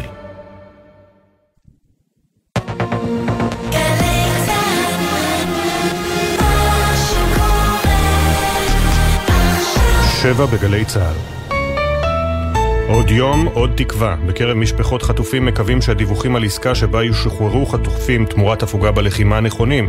ישראל הרשמית בינתיים ממשיכה כרגיל. אנחנו ממשיכים להעמיק את ההתקפה לתוך העיר עזה. נהיה עם שר החוץ אלי כהן ועם רובי חן, אביו של איתי, שנחטף לעזה. פרידה מנועם, חבריו של לוחם הנחל, סמל ראשון נועם אבו, שנפל אתמול נפרדים ממנו. כל החיים נועם היה אומר לי, זיו, אם אני מת, זה יהיה רק למען המדינה. כתבתנו איה אילון דיברה איתם. המסע היומי לברור חי. בניגוד לפעמים קודמות, מי שפתח את המפעל זה היה מאבטחים שסרקו שאין מחבלים בתוך המפעל. מנהל מפעל הירקות שעושה את הדרך כל יום מגבעת אולגה לברור חיל בעוטף כדי לשמור על השפיות ועל החקלאים.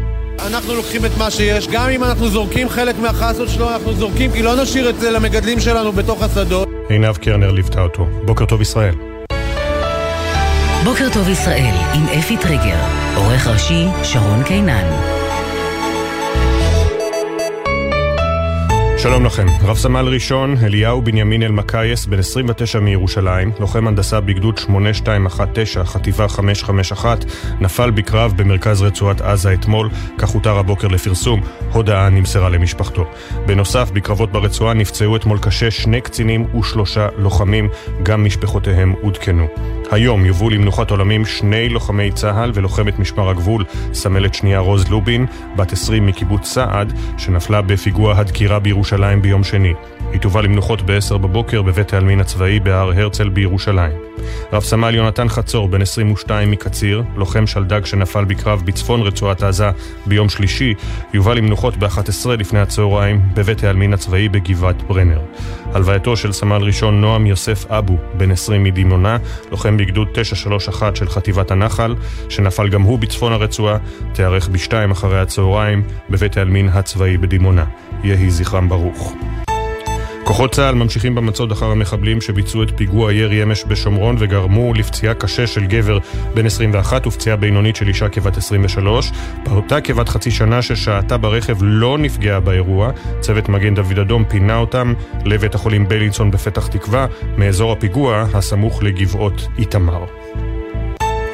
תקיפה נוספת מיוחסת לישראל בסוריה הלילה. גורם צבאי סורי מסר אמש כי סמוך ל-10 בלילה תקפו מטוסי חיל האוויר משמי הבקעה הלבנונית כמה מטרות צבאיות בדרום סוריה.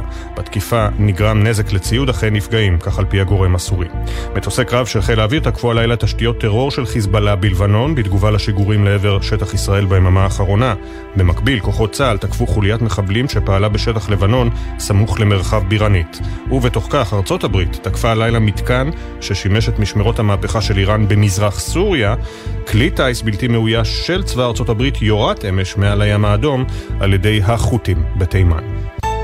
ברקע החשש להתלקחות ביהודה ושומרון, ראש הממשלה בנימין נתניהו גינה את העלייה באלימות מתנחלים באזור. יש קומץ קטנטן, אמר נתניהו, של אנשים שלא מייצג את הציבור הזה, שלוקח את החוק לידיים, אנחנו לא מוכנים לסבול את זה.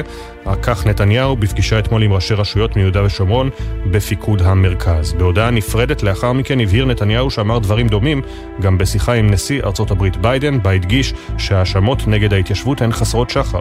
בבוקר טוב ישראל, שוחחנו עם אה, יושב ראש מועצת יש"ע, שלמה נאמן, שהיה בפגישה אמש עם נתניהו. הדבר הזה, כשהוא הופך לכותרות בינלאומיות, הוא לא פחות מעלילת דם. גם אין תופעה של אלימות המתנחלים, היא לא קיימת. זה רק קמפיין, זה קמפיין של פייק שלא קיים. עכשיו עדכוני התנועה והתחזית. בחסות ביטוח ישיר, המציע דחייה בחודשיים של תשלומי ביטוח הרכב למחדשי הביטוח ולמצטרפים חדשים. ביטוח ישיר, איי-די-איי חברה לביטוח, כפוף לתקנון. בשעה זו אין עדכוני תנועה לנהגים מאולפן גלגלצ, הנסעו בזהירות, ומזג האוויר מעונן חלקית עד בהיר, תחול ירידה קלה בטמפרטורות, אכן תוספנה להיות מעט גבוהות מהרגיל לעונה. בוקר טוב ישראל עם אפי טריגר. ארבע דקות וחצי אחרי השעה שבע, גלי צה"ל, בוקר טוב ישראל, מתקווה לייאוש וחוזר חלילה, התפר הכל כך ישראלי הזה, סערת הרגשות שלא פוסקת. לפני 34 יום נשמטה הקרקע מתחת לרגלי משפחות החטופים.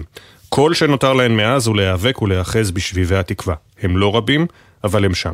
כל פעם הלב מחסיר פעימה למשמע פיסות דיווחים על מעורבות מצרית או על מגעים של ראש ה-CIA. הכל הופך מורכב יותר כשלאותם דיווחים מצטרפים נוספים על הפוגות הומניטריות בתיווך קטאר או על תקיפות מסיביות בעזה, מידע רודף דיווח שמוביל לתקווה, אבל הם עדיין לא כאן. תמונה שהופכת מורכבת יותר ויותר מהמון גורמים שכביכול אוחזים באיזשהו מידע משמעותי, אך מי נותר מחוצה לה? משפחות החטופים. להם נותר רק לעקוב אחרי כל שמועה או הדלפה, אבל החטופים עדיין לא כאן. כל העת דובר צה"ל ממשיך לבשר על עוד ועוד שמות של חיילים וחיילות שלא ישובו עוד, ובינתיים בכנסת אושר סוף סוף מתווה פיצוי לעסקים. ראש הממשלה נתניהו נפגש עם ראשי רשויות ביהודה ושומרון, לפני שהספיק להיפגש עם ראשי הרשויות בעוטף. מיד נהיה עם הדיווחים, הפרשנויות והקולות מהשטח, אך לפני כן סיכום היום ה-34 בקולות. אנחנו ממשיכים להעמיק את ההתקפה לתוך העיר עזה. הכוחות ממשיכים גם בסיכול של פירי מנהרות ותשתיות תת-קרקעיות, שרובם נמצאות בסמוך למבנים של ארגוני סיוע בינלאומי, מוסדות חינוך, מסגדים ובתי חולים.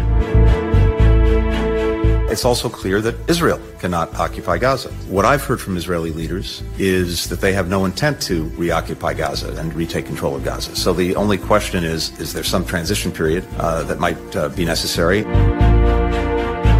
יש קומץ קטנטן של אנשים שלא מייצג את הציבור הזה, שלוקח את החוק לידיים. אנחנו לא מוכנים לסבול את זה, אנחנו לא מוכנים לקבל את זה, אנחנו נפעל נגד זה. בכל דרך זה גורם נזק בינלאומי כבד למדינת ישראל, וזה לא מייצג את הציבור כאן. באה היועצת המשפטית לממשלה ואומרת, יש החלטת ממשלה שמקפיאה כרגע את כל הכספים ומפנה אותם למטה המלחמתי עד שנגמור את התהליך המסודר. לא חסר שקל לצורכי המלחמה, ולכן כרגע לא משחררים כספים קואליציוניים. כל יישובי קו העימות אינם חלק מהמתווה. הגעתי לכנסת היום להיאבק את המאבק הברור מאליו להכנסתם למתווה הפיצויים.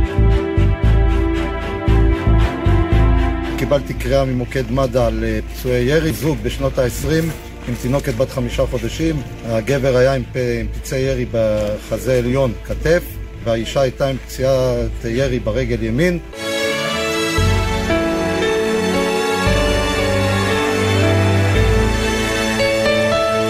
707. הבוקר הותר לפרסום שמו של חלל נוסף שנפל בקרבות בעזה, רב סמל ראשון אליהו בנימין אלמקייס, בן 29 מירושלים, לוחם הנדסה שנפל בקרב במרכז הרצועה. חמישה קצינים וחיילים נוספים נפצעו אתמול קשה, כתבנו לענייני צבא וביטחון דורון קדוש, שלום. שלום אפי, כן, זו הבשורה שמגיעה הבוקר ומותרת לפרסום רב סמל ראשון במילואים אליהו בנימין אלמקייס, זיכרונו לברכה, בן 29 מירושלים, עולה מצרפת, שנפל בקרבות במרכז רצועת עזה, לוחם הנדסה קרבית בגדוד 8219. לוחמי הנדסה הקרבית אפי הם שמגיעים ראשונים תמיד מבין כוחות היבשה לכל נקודה ונמצאים בקו האש הראשון. בנוסף אפי, במהלך הקרבות ביממה האחרונה עוד מספר פצועים באורח קשה, קצין ושני לוחמים מגדוד 202 של הצנחנים ולוחם מילואים מגדוד 6551 שנפצעו באורח קשה בהיתקלויות שונות מול מחבלים בצפון רצועת עזה. בנוסף יש קצין מילואים מגדוד 697 שנפצע קשה מפגיעת טיל נ"ט. ככל שהתמרון הקרקעי מתקדם ומעמיק אל תוך העיר עזה, אנחנו עדים לקרבות קשים יותר ולאתגרים מורכבים יותר לכוחות צה"ל שנמצאים ברצועה. והלילה דורון, פעילות של כוחות הביטחון גם בג'נין, פעילות שכוללת תקיפה מהאוויר. נכון, בג'נין הייתה הלילה פעילות לסיכול טרור אה, נגד תשתיות טרור של המחבלים שם במחנה הפליטים, והמטרה של הפעילות הייתה לחשוף צירים שבהם היו מטענים מוטמנים בקרקע, נרשמו שם חילופי אש מול מחבלים, והייתה גם תקיפה אווירית עם כטב"ם מסוג זיק נגד מטרה שסיכנה את כוחותינו. מספר מחבלים נפצעו בחילופי האש מול הכוחות, ללא נפגעים. לכוחות הביטחון, והתקיפה האווירית הזו אפי בג'נין הלילה מסכמת פעילות של חיל האוויר בארבע זירות שונות אמש והלילה, עזה, ג'נין, סוריה ולבנון, כשגם בזירה הצפונית נרשמו הלילה תקיפות מול יעדי חיזבאללה ויעדים איראנים. תודה דורון. תודה. גזרת אה, יהודה ושומרון ממשיכה להתחמם, פיגוע שני בשומרון בתוך שבוע בלבד אמש, במהלכו זוג צעירים, גבר ואישה, הוא נפצע קשה, היא בינוני, תינוקת בת חצי שנה שהייתה איתם ברכב לא נפגעה באירוע, עדיין לא נעצרו המחבלים שביצעו את הירי. שחר גליק, כתבנו, שלום. כן, אפי, שלום. הפיגוע הזה קרה אתמול קצת לפני חצות, בכביש שבין גבעות איתמר לבקעת הירדן, הוא כביש יחסית חדש, בלי המון תנועה. זוג ישראלי עשה את דרכו ברכב עם תינוקת בת חמישה חודשים. מחבלים פתחו לעברם באש, פגעו בשניהם. האב, בן 21 בלבד, נפצע באורח קשה. אשתו, גם היא בשנות ה-20 לחייה, נפצעה באורח בינוני. התינוקת נותרה ללא פגע, אפי. הם דהרו בנסיעה לבקעת הירדן, לגיתית, שם חיכו להם צוותי הרפואה. צוות של מגן דוד אדום פינה אותו במסוק במצב קשה אבל יציב עם פגיעות באזור הכתף. את הצעירה שאיתו פינו באמבולנס במצב בינוני עם התינוקת לצידה. שניהם בבית החולים בלינסון בפתח תקווה, שניהם פונו בהכרה מהאירוע הזה. מיד עם קבלת הדיווח במערכת הביטחון פתחו במצוד אחר המחבלים, מצוד שעדיין מתנהל בינתיים ללא תוצאות. במהלך הלילה מחבלי גובה האריות, ארגון הטרור משכם, מוציאים הודעה, הם לא מתייחסים לפיגוע הזה נקודתית, אבל כן לוקחים אחריות על 14 אירועי ירי שביצעו לדבריהם באזור שכם מתחילת המלחמה. נזכיר, לפני שבוע נרצח רב סמל במילואים אלחנן קליין, זיכרונו לברכה, בפיגוע ירי בצד השני של שכם. גם שם המחבלים עדיין לא נתפסו, ובדיוק מההסלמה הזו התריעו במערכת הביטחון. אתמול ראש הממשלה נתניהו הגיע לפיקוד המרכז להערכת מצב מיוחדת עם קבינט המלחמה, הוא פגש שם גם את ראשי הרשויות ביהודה ושומרון, וזה, כמו שהסבירו בלשכתו, קורה בשל התראה על הסלמה ביטחונית חמורה ביהודה ושומרון. כמה שעות אחר כך קרה כבר הפיגוע הזה, שכאמור הסתיים בפצוע אחד קשה אך יציב, ופצועה בינוני, ותינוקת שהייתה איתם ברכב ולא נפגעה. תודה, שחר. אה, ועכשיו לביקורת האמריקנית על עלייה בגילויי אלימות של מתנחלים ביהודה ושומרון. היא מתעצמת. ראש הממשלה נתניהו, בפגישתו אתמול עם ראשי רשויות, אמר, דיבר על קומץ קטן, קטנטן. לא נסבול את זה, הדגיש. כתבנו המדיני יניר קוזין, כמה שעות אחרי אותה פגישה בפיקוד המרכז, נתניהו פרסם עוד הודעה לתקשורת ובה הדגיש שאת הדברים הללו הוא אמר גם לנשיא ארצות הברית ביידן. בוקר טוב, יניר.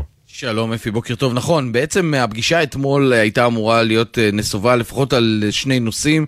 כשהראשון הוא העניין הביטחוני והחשש במערכת הביטחון וגם בגורמים המדיניים מחזרה על אירועי ה-7 באוקטובר, אבל הפעם ביהודה ושומרון. נתניהו כבר הנחה את הצבא להיערך למצב כזה, שיהיה ניסיון של קבוצה של פלסטינים להיכנס לתוך הקו הירוק, ובסופו של דבר אנחנו יודעים שהעניין הזה כרגע בשלב הזה נעשה באיזושהי בנייה. בכל מקרה, אחד הנושאים המרכזיים שבכל זאת נדונו עליהם זה עניין האלימות, מה שמכונה אלימות המתנחלים על ידי הממשל האמריקני. נתניהו שב וחזר, כמו שאמרת, שמדובר בקומץ קטנטן, אבל בתוך השיחה הוא פונה לראשי הרשויות ואומר להם, אני צריך שאתם תצאו ותגנו את זה באופן ברור בתקשורת, בחוץ, ותגידו כמה הדבר הזה הוא רע. אני יודע שזה לא אתם, אבל תגנו את זה. מצד שני, אמרו חברי ראשי הרשויות של יהודה ושומרון, אמרו לנתניהו, אם אנחנו נגנה את זה זה בסדר, אבל אנחנו צריכים שאתה תצא באופן ברור בעוד נגד הקמפיין שהם מכנים של אלימות המתנחלים. זה לא אנחנו, זה לא האנשים שלנו, האנשים שלנו נמצאים במילואים, אנחנו צריכים אותך לצידנו, וזאת אולי הסיבה שראינו את ההודעה הזאת של נתניהו לאחר מכן, שהוא אומר, אני גם לנשיא ביידן אמרתי שהאשמות נגד ההתיישבות הן חסרות שחר. ראשי רשויות שאנחנו דיברנו איתם אומרים, גם ראש השב"כ ישב שם והודה שמדובר בין 40 ל-50 מחוללי אלימות, שחלקם בכלל לא מגיעים מיהודה ושומרון. אנחנו נגנה את זה, נתניהו שם את זה בראש סדר העדיפויות בעיקר כדי לסמן לאמריקנים, אני נלחם באלימות הזאת שנמצאת ביהודה ושומרון בין יהודים לבין פלסטינים, זה לא נמצא בצד, ולכן הפגישה הזאת שנערכה אתמול, נאמר ביום שישי אמורה להיות פגישה עם ראשי הרשויות מעוטף עזה, שזה גם נושא שאתמול עלה, מחר זה אמור להתקיים. תודה יניר. תודה. כבר 34 יום שמשפחות החטופים מסתובבות עם נשימה עצורה, מחכות להתקדמות במגעים לשחרורם. היום ראש ה-CIA, ויליאם ברנס, צפוי לבקר בקטאר. בין היתר כדי לקדם עסקה. ובינתיים, בצד הערבי רק מתרבים הדיווחים וההדלפות על הסכם מתקרב, שבמסגרתו תהיה הפוגה בלחימה תמורת שחרור חטופים, לא החטופים אלא חטופים. כתבנו לענייני ערבים ג'קי חוגי, מה הפרטים שאנחנו יודעים כעת? בוקר טוב. בוקר טוב אפי, נכון, וויליאם ברנס היה בקהיר אתמול, היום הוא בדוחה, סדרה של הדלפות אה, מלווה את הביקור שלו שם על הפוגה מתקרבת בין ישראל לחמאס. גורם במודיעין המצרי הדליף לערוץ חדשות מקורב בקהיר שמסתמנת הפוגה כזו שבה ישוחררו חטופים. אמש בביירות גם ראש המודיעין הלבנוני עבאס אברהים התראיין לערוץ החדשות LBC ואמר אנחנו שעות לפני רגיעה. גם הקטרים נתנו רושם כזה אתמול, אף לא אחד מהם מנדב מספרים, כמה חטופים ישוחררו, כמה שעות של הפוגה, האם יש סעיפים נוספים בהבנות המסתמנות. בישראל שותקים אה, לגמרי, אבל ראש הממשלה נתניהו נתן רמז אתמול. הוא אמר אנחנו לא ניתן הפסקת אש בלי שחרור חטופים. רוצה לומר אם ישוחררו חטופים אולי ניתן. בכל מקרה לא נראה שישראל תיתן הפסקת אש ארוכת ימים בשלב הזה בעיצומה של הלחימה. הפוגה לשחרור חטופים אפשרי שכן. עוד דבר שקרה אתמול אפי, אבו מאזן מתייחס לאירועים בעזה. כדאי שנקשיב לו בימים אלה כי ביום שאחרי בהחלט ייתכן שהמניות שלו ושל הרשות עשויות לעלות. אז הוא מפרסם הודעה אתמול בערב ואומר רצועת עזה היא חלק בלתי נפרד מהמדינה הפלסטינית, אין בה מקום למציאות צבאית או ביטחונית, הכוונה שלו ביום שאחרי. אבו מאזן כאן בעצם אה, כבר קורץ לקהילה הבינלאומית ואומר עזה היא חלק מהרשות והוא צריך אה, לחזור אליה, ורומז שהוא מוכן להטיל שם ריבונות אחרי מבצע צה"ל. תודה, ג'קי. תודה. עוד מעט, עכשיו אנחנו שומעים על צבע אדום בקיבוץ, באזור כיסופים, צבע אדום באזור כיסופים, אנא ייכנסו למרחב המוגן. עוד מעט תהיה איתנו רובי חן, אביו של איתי שנחטף uh, לעזה, uh, והוא uh, גם בעל אזרחות אמריקנית. Uh, עכשיו אנחנו רוצים לדבר עם uh, שר החוץ אלי כהן, שנמצא בבריסל ויעשה את דרכו בהמשך היום uh, לארץ. שלום, שר החוץ אלי כהן, הליכוד. שלום רב. הרבה מאוד אה, ידיעות בשעות האחרונות מכיוון קטאר, מכיוון ארצות הברית, על מגעים אה, מתקדמים לעסקה אה, להשבת חטופים, לא כל החטופים כנראה, אבל מספר משמעותי, תמורת הפוגה הומניטרית בת כמה ימים. מה עמדתך? אני מציע לא להתייחס לשום ספקולציות עד אשר יש הודעה רשמית מטעם ממשלת ישראל. אני, אפי, הגעתי לכאן אתמול יחד עם חמש משפחות שיש להם קרובים שנחטפו לעזה מתוך מטרה ברורה להשאיר את הנושא בסדר היום העולמי, לפעול שכל החטופים יוכלו לחזור לבני משפחותיהם. נפגשנו כאן עם נשיאת האיחוד האירופי, יושבת ראש הפרלמנט, כינוס של יותר מ-200 נציגים וחברי פרלמנט שעמדו גם דקה דומייה לזכר אלו שנרצחו ב-7 לאוקטובר, וכן לציון החשיבות של החזרת כל החטופים. אני אומר לך, אפי, שגם אני לפני שבוע וחצי היינו בטוחים שהנה, זה עומד לקרות, ולכן אני אומר לך, צריך לחכות, להמתין עד שתהיה הודעה אה, רשמית. אבל זה משהו שישראל תסכים לו? עצירה בלחימה לכמה ימים תמורת שחרור חטופים? אני מציע באמת לא לומר מה ישראל מסכימה. הדברים האלה פוגעים במשא ומתן. אני אומר לך, גם אני לפני שהגעתי לכאן וגם במסרים, אנחנו מתואמים גם עם ראש המוסד שמוביל את המגעים מטעם אה, מדינת ישראל. ואני רק רוצה לומר דבר אחד, מדינת ישראל מחויבת להחזיר את כל החטופים הביתה. זאת אחת ממטרות העל שיש לנו במסגרת הפעילות שלנו והמלחמה שיש לנו בעזה. והמלחמה הזו הולכת ומתקדמת בתוך עזה. אה, העולם מתחיל אה, להביע דאגה מהתמונות של אה, הפליטים, מתמונות ההרס הרב ברצועה. האם אנחנו לא מתחילים להרגיש שהשעון מתקתק אחורה להפסקת אש בכל מקרה? קודם כל, כמובן, ככל שהזמן עובר, הלחץ הבינלאומי על מדינת ישראל גדל. אבל בכל העולם אני אומר שיש גורם אחד שאחראי לטבח שנעשה ב-7 באוקטובר ולמה שקורה עכשיו בעזה. זה החמאס. רק הוא אחראי. ולכן ברגע שהחמאס, אנחנו נחסל אותו, כמובן שנגדיל את הביטחון של תושבי מדינת ישראל, ואנחנו לא נפסיק עד שנעשה את זה, וגם uh, בעזה יהיה להם, uh, לא יהיה להם שום החמאס, ולכן זאת המטרה שלנו. אבל נכון לעכשיו, אנחנו ראינו במהלך החודש האחרון רכבת אווירית למדינת ישראל. הם עשרה מהמנהיגים הבכירים ביותר בעולם, עם יותר מחמישה עשר שרי חוץ שמגיעים למדינת ישראל. גם אתמול בהחלטת ה-G7 וגם אגב באיחוד האירופי שרצו לדבר על הפוגה, הם הבינו כולם שזה הדבר שהוא לא נכון לעשות, ונכון לעכשיו אנחנו נהנים מתמיכה בינלאומית, אבל אני אומר לך דבר אחד, התפקיד שלי בין היתר, זה לתת את אותה מטריה בינלאומית על מנת שנשלים את הפעולות. העולם אגב תוהה, שר החוץ אלי כהן, העולם תוהה מה ישראל מתכננת ליום שאחרי, אחרי מיטוט שלטון חמאס, אה, האם היא מתכוונת לשהות בשטח, מה שנקרא לכבוש את רצועת עזה באופן מלא, יש אה, שרים בממשלה וחברי כנסת שמתבטאים בעד החזרת יישובי גוש קטיף באופן גלוי לחלוטין, האם אה, ידוע לך, נעשו דיונים קודם כל בממשלה בקרב קבינט המלחמה, הקבינט המצומצם על היום שאחרי, ומה ישראל מתכננת לעשות? קודם כל היה שיחות אה, בנושא הזה, אה, גם בתוך אה, משרד החוץ היה דיונים, אבל גם בשיחות שהיו גם בקבינט המורחב עדיין לא סוכם אה, מה הדברים, אבל אני רוצה לומר לך מה, אה, מה כן יהיה ועל מה כן יש הסכמה. דבר אחד ברור אה, לכל אזרחי מדינת ישראל וכמובן לעולם כולו, שהחמאס לא יהיה שם, נקודה. הדבר השני אה, שמוסכם מבחינת אה, הגורמים השונים שנמצאים אה, בקבינט, שלמדינת ישראל תהיה שליטה ביטחונית על כל מה שנעשה בעזה.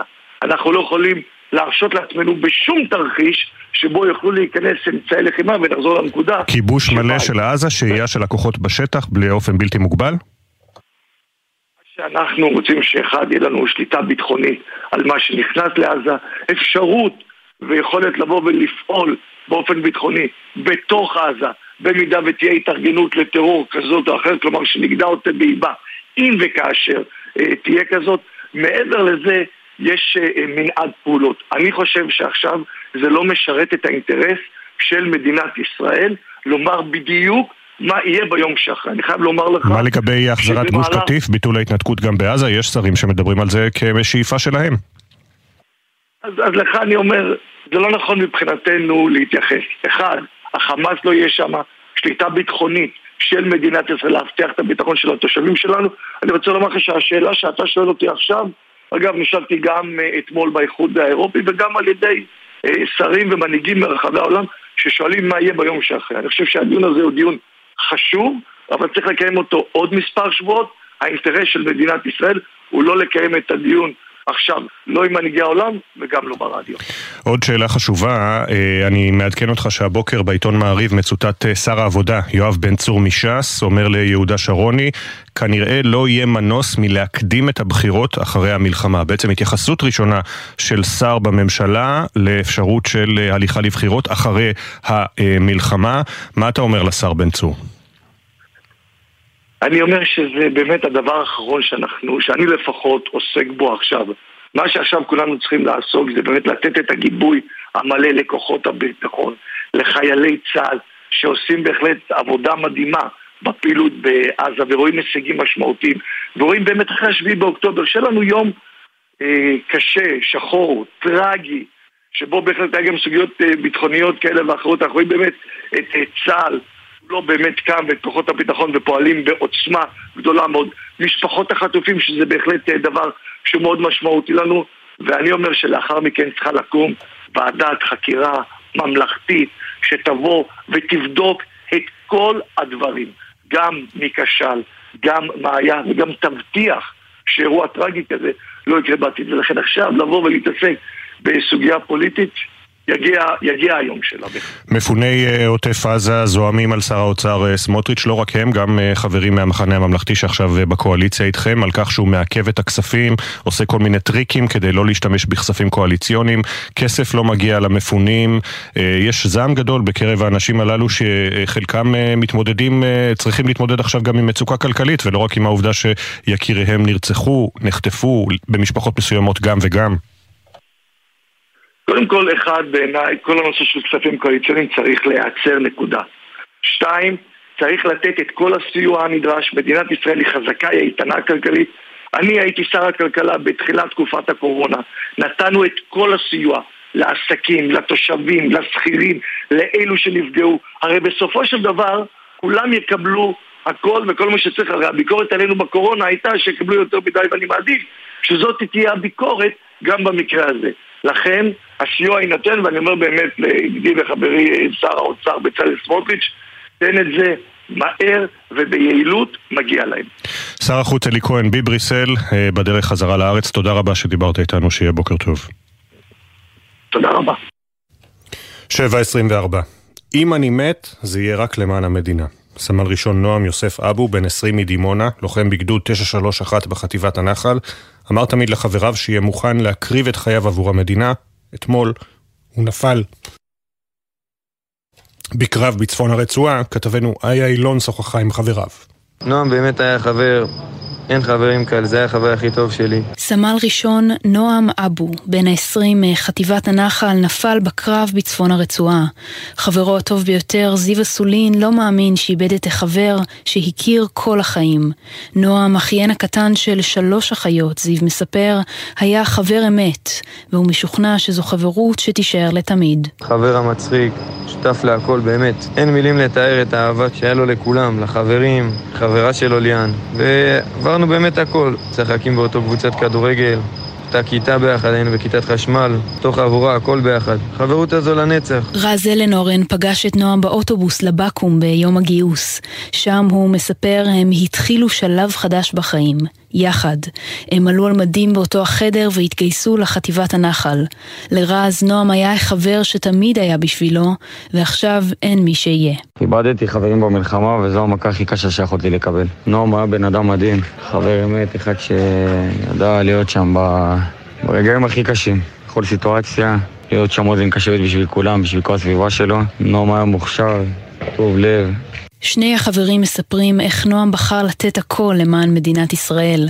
הוא היה לוחם אמיתי, זיו משתף בגאווה, והוא יודע שיזכור את נועם כגיבור. נועם היה צלף שתמיד רצה את הלוחמה, ותמיד רצה לתת למדינה. כל החיים נועם היה אומר לי, זיו, אם אני מת, זה יהיה רק למען המדינה. ולצערי ההבטחה שלו הצליחה, והוא מת אה, מות גיבורים. הלווייתו של נועם תתקיים היום בבית העלמין בדימונה, עיר מגוריו, בשעה שתיים בצהריים. זיו ורז יזכרו את החבר שהיה אוזן קשבת, שותף אמיתי וגיבור לנצח. צמד המילים מגן אנושי חזרו שוב ושוב בהצהרות בכירי מערכת הביטחון וראש הממשלה. אתמול דובר צה"ל חשף הוכחות נוספות לשימוש שעושה חמאס, חמאס בתושבי עזה כדי למנוע את תקיפות צה"ל. בתי חולים, מרפאות, מסגדים, בתי ספר הופכים לקיני טרור של ממש. דורון קדוש חוזרים אליך, כתבנו הצבאי. כיצד המצב הזה משפיע על המשך תכנון הפעילות של צה"ל ברצועה? כן, אפי, אז צה"ל ושב"כ מפרסמים שוב הוכחות איך חמאס משתמש באותם אמבולנסים, בתי חולים, מרפאות, מסגדים, לצורכי הטרור שלו, בין היתר היתר משתמשים באמבולנסים כדי להעביר אמצעי לחימה ולהעביר מחבלים בתוך מרחב הרצועה, ואת השיטה הזו מספרים ומפרטים גם מחבלים בחמאס בשיחות שהם מקיימים, והשב"כ למעשה מאכן את השיחות שלהם מתוך הרצועה עצמה, אבל גם מחבלי הנוח'בה שחדרו לישראל ב-7 באוקטובר ויושבים כרגע במתקני החקירות של שב"כ ומספרים, הנה קטע מהחקירה. ممكن ينقلوا فيهم اغراض لهم زي ايش؟ مثلا خس عليهم أكل عبوات سلاح ينقلوا بالسيارات نعم. ليش أحسن من نقل بسيارات؟ امن ليش؟ امن لهم عشان أنتوا بتقصفوهمش كل شغلة الإسعاف إذا هي عيادات آه. مستشفى. بيستغلوها لهم. بيستغلوا لهم. آه. عشان إيش؟ כן, אז מספר אה, מחבל החמאס, הם יכולים, כלומר הם גדודי אל-קסאם, יכולים להעביר באמבולנסים ציוד שלהם, אוכל, מטענים, נשק, הם מעבירים אותם באמבולנסים. החוקר שואל אותו למה, המחבל עונה, זה יותר בטוח כדי שלא תפציצו אותם. מחבל אחר ממש אמר את המשפט, היהודים לא מפציצים אמבולנסים. אה, למעשה בחקירות האלה, אפי, מספרים ומפרטים המחבלים גם את שיטות הפעולה של חמאס. למשל אמבולנסים שנוהגים בהם המחבלים עצמם, הם גם עברו קורס הכשרה. הכשרה על נהיגת אמבולנס, לא אמבולנסים של הצלב האדום, ומנחים אותם להתקרב לגדר, לאזורים שבהם חמאס פועל, ולהיות שם כל הזמן כדי להיות מוכנים למצב שיצטרכו לפנות במהירות עם האמבולנסים האלה דברים שחמאס צריך. אחת, אחד הדברים שהנחו אותם אה, לעזור בהם זה למקרה שחמאס יצליח לחטוף חייל מתוך מרחב הגדר, ואז המשימה שלהם תהיה להבריח את החייל החטוף באמצעות האמבולנס כדי להימנע מהפצצה ישראלית. המחבלים סיפרו גם על אמבולנסים שדומים מאוד לאלה של הצלב האדום, כדי שאי אפשר יהיה להבדיל ביניהם, וההוכחות האלה כמובן שצה"ל מפרסם אותן, ישמשו להמשך מאמץ הלגיטימציה הבינלאומית, וגם לא פחות חשוב, כדי לאסוף ראיות ראיות להמשך ההליך המשפטי שעוד צפוי להתנהל כאן בארץ לכל אותם מחבלים, הם צפויים להישפט בהליך מיוחד, ואופן ההליך הזה עדיין נמצא בדיונים. תודה, דורון. תודה. עכשיו אנחנו uh, חוזרים לסוגיית uh, החטופים ולשאלה האם אכן יש משא ומתן, האם יש עסקה קרובה, בין היתר מדברים על שחרור של כמה וכמה חטופים בעלי אזרחות זרה. עם רובי חן, אביו של איתי, חטוף בעזה, דיברנו לראשונה לפני ארבעה שבועות, ביום שישי הראשון שאחרי שבעה באוקטובר, והוא מצטרף אלינו כעת. שלום רובי. בוקר 34. כן, הבוקר ה-34. אתה אומר את זה במקום בוקר טוב. בדיוק. חששת שתגיע למספר כזה בלי לדעת מה קורה עם רובי? איתי, אני רובי. עם איתי, סליחה. לא, לא חשבתי שנגיע למצב כזה. אנחנו חיים ביקום אה, אחר מכל שאר אה, האנשים בעולם. בלתי נתפס. ומדי פעם כאמור מגיע גם, מגיעים גם הדיווחים על מתווך קטרי, על מתווך אמריקני, עמוס הוכשטיין, על uh, כן דלק, כן הפוגה הומניטרית. בתווך הזה אתם, משפחות החטופים, אתם מקבלים איזשהו עדכון רשמי? אנחנו uh, ביקשנו משר הביטחון uh, למנות מישהו שיהיה בענייני הסוד ושיוכל לעדכן את המשפחות כמה שיכול. אז זה דבר חדש שיוצא לפועל ממש היום. שאני מקווה שבאמת יש פה תקופת זמן אה, לא פשוטה, אם לא הקשה ביותר, למקבלי החלטות. אה, מה לעשות שיבוא הצעה כזאת או אחרת. ביקשו מכם לדבר, לא לדבר, להפעיל לחץ, לא להפעיל לחץ? שמע, אפי, אנחנו אה, משהו כמו 180 אה, משפחות אה, מספיק אה, קשה, אם לא בלתי אפשרי, לקחת 180 ישראלים ולהסכים אפילו שעכשיו זה בוקר, mm. וחומר על אה, דברים כאלו מורכבים וכאלו מסובכים. אנחנו יוצאים מאיזושהי נקודת הנחה שאנחנו אומרים לשחרר את כולם, אבל כמו שהסבירו לי מומחים בענייני משא ומתן, גם לצד השני יש מה להגיד בנושא הזה. והצד השני לא משחק את המשחק האכזרי הזה עם הרגשות שלכם ועם הרגשות של מדינה שלמה כמובן. אה, אומרים שהקלפים בידיו. אה, כיצד אתה מגיב, רובי, לאיתי יש אזרחות אמריקנית? איך אתה מתייחס לדיווחים על כך שאולי באמת היא תהיה איזושהי עסקה שבה ישוחררו חטופים בעלי אזרחות זרה? אז אני כן נמצא בקשר עם האנשי קשר האמריקאים. הם לא מכירים את הסיפורים האלו, או את העסקאות האלה שמציעים אותם. אנחנו uh, כמובן בדעה ביחד עם כל 240 החטופים האחרים. הדבר היחידי שאולי אפשר להתייחס לזה מזה שיש פרסומים זה בא להגיד שממשלת ארה"ב באמת עובדת בשביל אזרחיה בצורה כזאת שמבינים ששחרור האזרחים האמריקאים הוא באמת משהו שהאמריקאים עובדים עליו ברצינות. סיפרת לנו בשיחתנו הקודמת שעם אנטוני בלינקן הגיע נציג מיוחד אה, לעניין שבויים ונעדרים אה, אמריקנים לארץ ושהוצמד לכל משפחה אה, של אזרחות אמריקנית קצין מיוחד שמלווה אותם. עדיין אין שיפור ביחס של הצד הישראלי אליכם או שהיה שיפור ב, בימים שחלפו? לא, אני חושב שנוצר שיפור, אני חושב שבהתחלה היה ואקום והיה בעצם סוג של הלם אבל אה, אני חושב שהמצב אה, פה הרבה יותר טוב, אבל עדיין יש מה לספר. אני אספר לך משהו שפשוט מטריף לי את המוח שאני לא מסוגל להבין למה, אבל אה, בתור אזרח אמריקאי יש לנו גם צוות חוקר מהצד האמריקאי. אני אומר בוודאות, כרגע, ברמת המיקרו, החוקר האמריקאי לא נמצא בקשר עם החוקר הישראלי המקביל.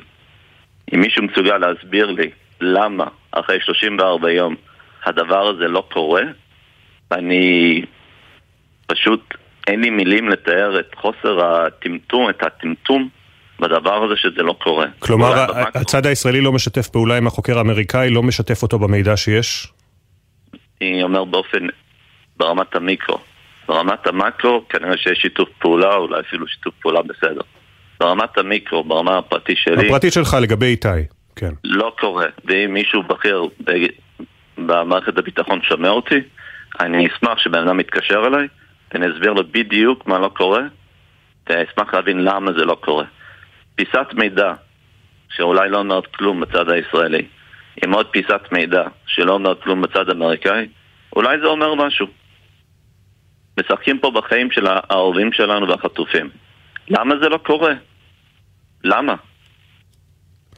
הזכרתי שלאיתי אזרחות אמריקנית. אה, מצד שני, וזה מן הסתם מדאיג אותך מאוד, העובדה שהוא בעצ... בעצם משרת בחיל השריון, אה, והוא אה, נעלם יחד עם שלושה חיילים נוספים שהיו איתו בטנק. כלומר, מבחינת חמאס, כשמחזיקים חיילים, יש לזה ערך... רב יותר, אני מצטער שאני, אתה כמובן כבר בקיא בזה ב-34 הימים האלה, אבל ערך רב יותר מאשר נגיד נשים וילדים או מבוגרים, זקנים.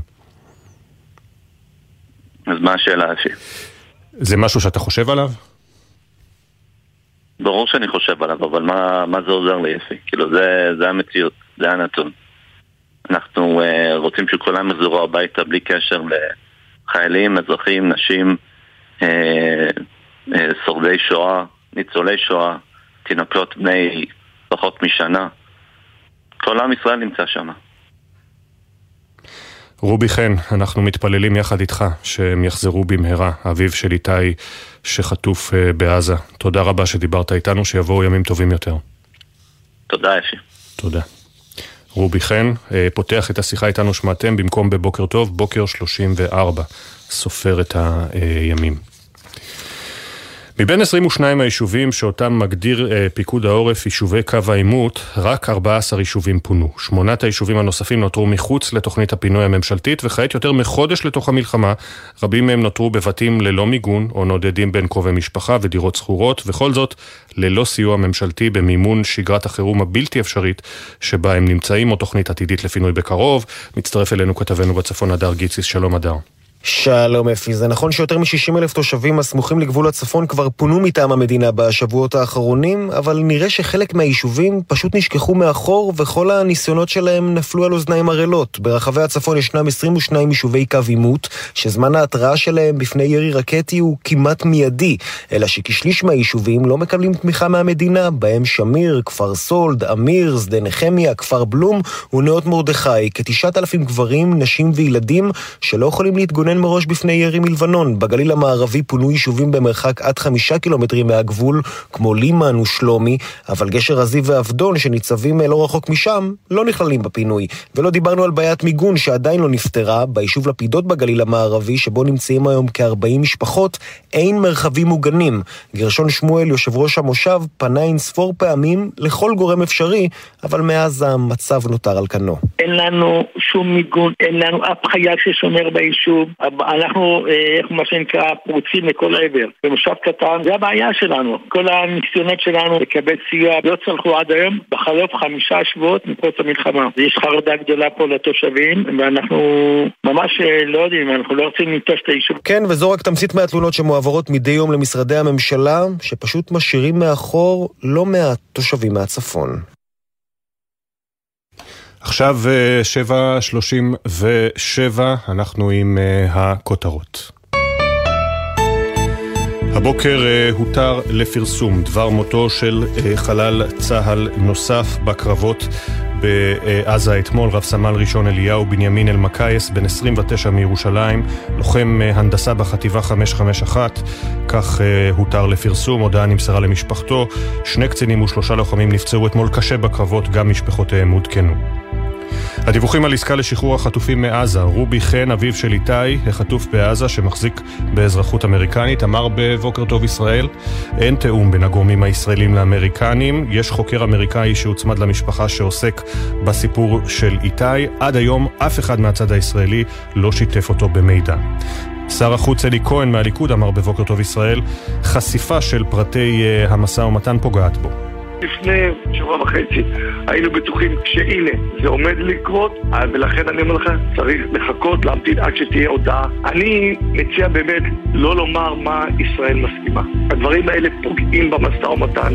בריאיון השר כהן גם קרא לשר האוצר סמוטריץ' להקפיא את העברת הכספים הקואליציוניים ואמר צריך לתת את הסיוע הנדרש מהר וביעילות. עדכוני תנועה לנהגים מגלגלצ, כביש 65 עמוס מצומת הסרגל עד צומת מגידו בעקבות תאונת דרכים. מזג האוויר מעונן חלקית עד בהיר, תחול ירידה קלה בטמפרטורות, אכן תוספנה להיות מעט גבוהות מהרגיל לעונה. נצא להפסקה קצרה ואחריה יובל מילר התלוותה לילדי המועצה האזורית אשכול ביום הראשון בספסל הלימודים המאולתר והזמני בים המלח. בוקר טוב ישראל, מיד חוזרים.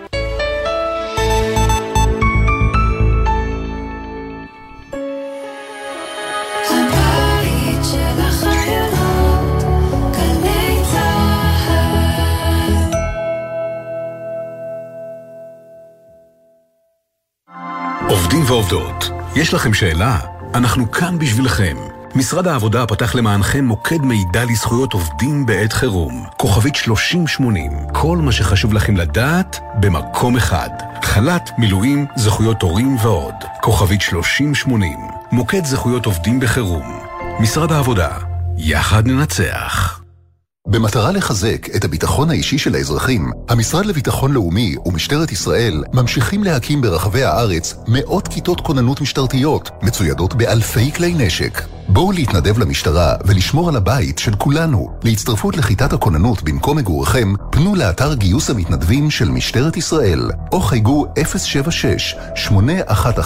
076-811-5211. ישראל מתחמשת, שומרים על הבית. את הליך הגיוס מנהלת משטרת ישראל בהתאם לתנאי הסף שנקבעו. מגיש, המשרד לביטחון לאומי. אם התפניתם מבתיכם מכוח החלטת הממשלה, יש לכם כתובת. משרד התיירות מפעיל מערך המספק לכם פתרון אירוח במימון מלא.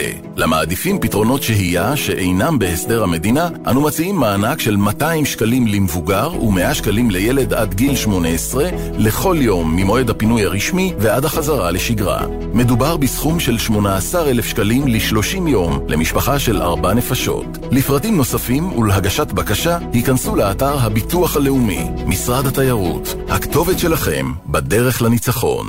עמיתי מועדון חבר, יש לכם או לקרובכם משק חקלאי? אם יש גם אתר הזמנות, נשמח ליצור שיתוף פעולה, לפרסם אצלנו ולסייע לחקלאות הישראלית. עוד פרטים, באתר מועדון חבר. איתכם ולצדכם, בתקווה לימים שקטים יותר במהרה.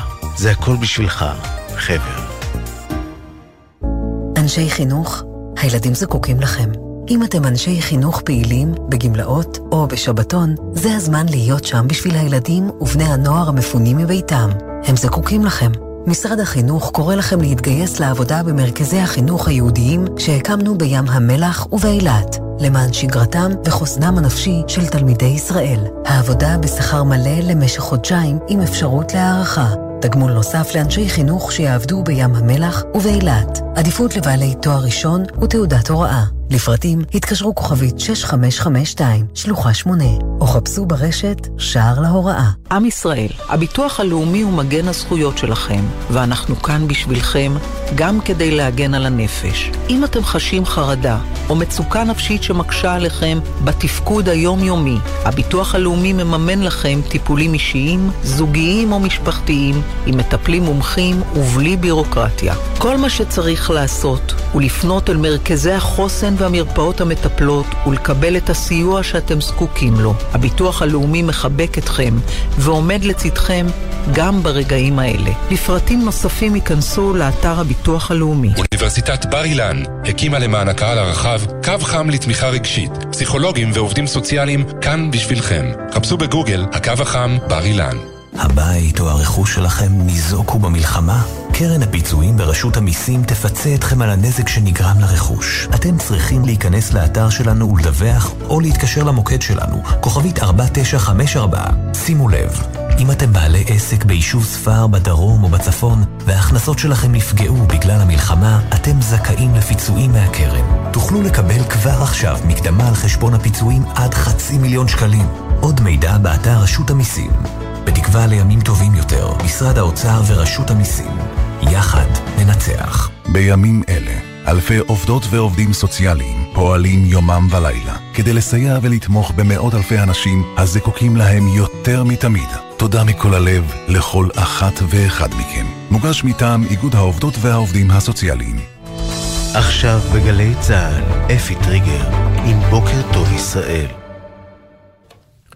המעמסה הכלכלית של המלחמה הגיעה כמעט לכל בית בישראל ומדאיגה רבים, והנה, אחרי ימים ארוכים, ארוכים מדי של המתנה, מתווה הפיצויים לעסקים אושר הלילה בוועדת הכספים, אלא שגם בעת מלחמה, שר האוצר בצלאל סמוטריץ' כמנהגו נוהג, הוא החליט להתעלם מחוות הדעת של היועץ המשפטי של משרדו, ולומר בקבל עם אה, ושרים ופקידים שהיא מעניינת לו את קצה הפופיק. מצטרף אלינו כתבנו לענייני כלכלה ישראל פישר, שלום ישראל. שלום אפי, ועדת הכספים אישרה אתמול את מתווה הפיצויים לעסקים, אבל המחלוקות בצמרת משרד האוצר עדיין לוכדות את מרבית תשומת הלב.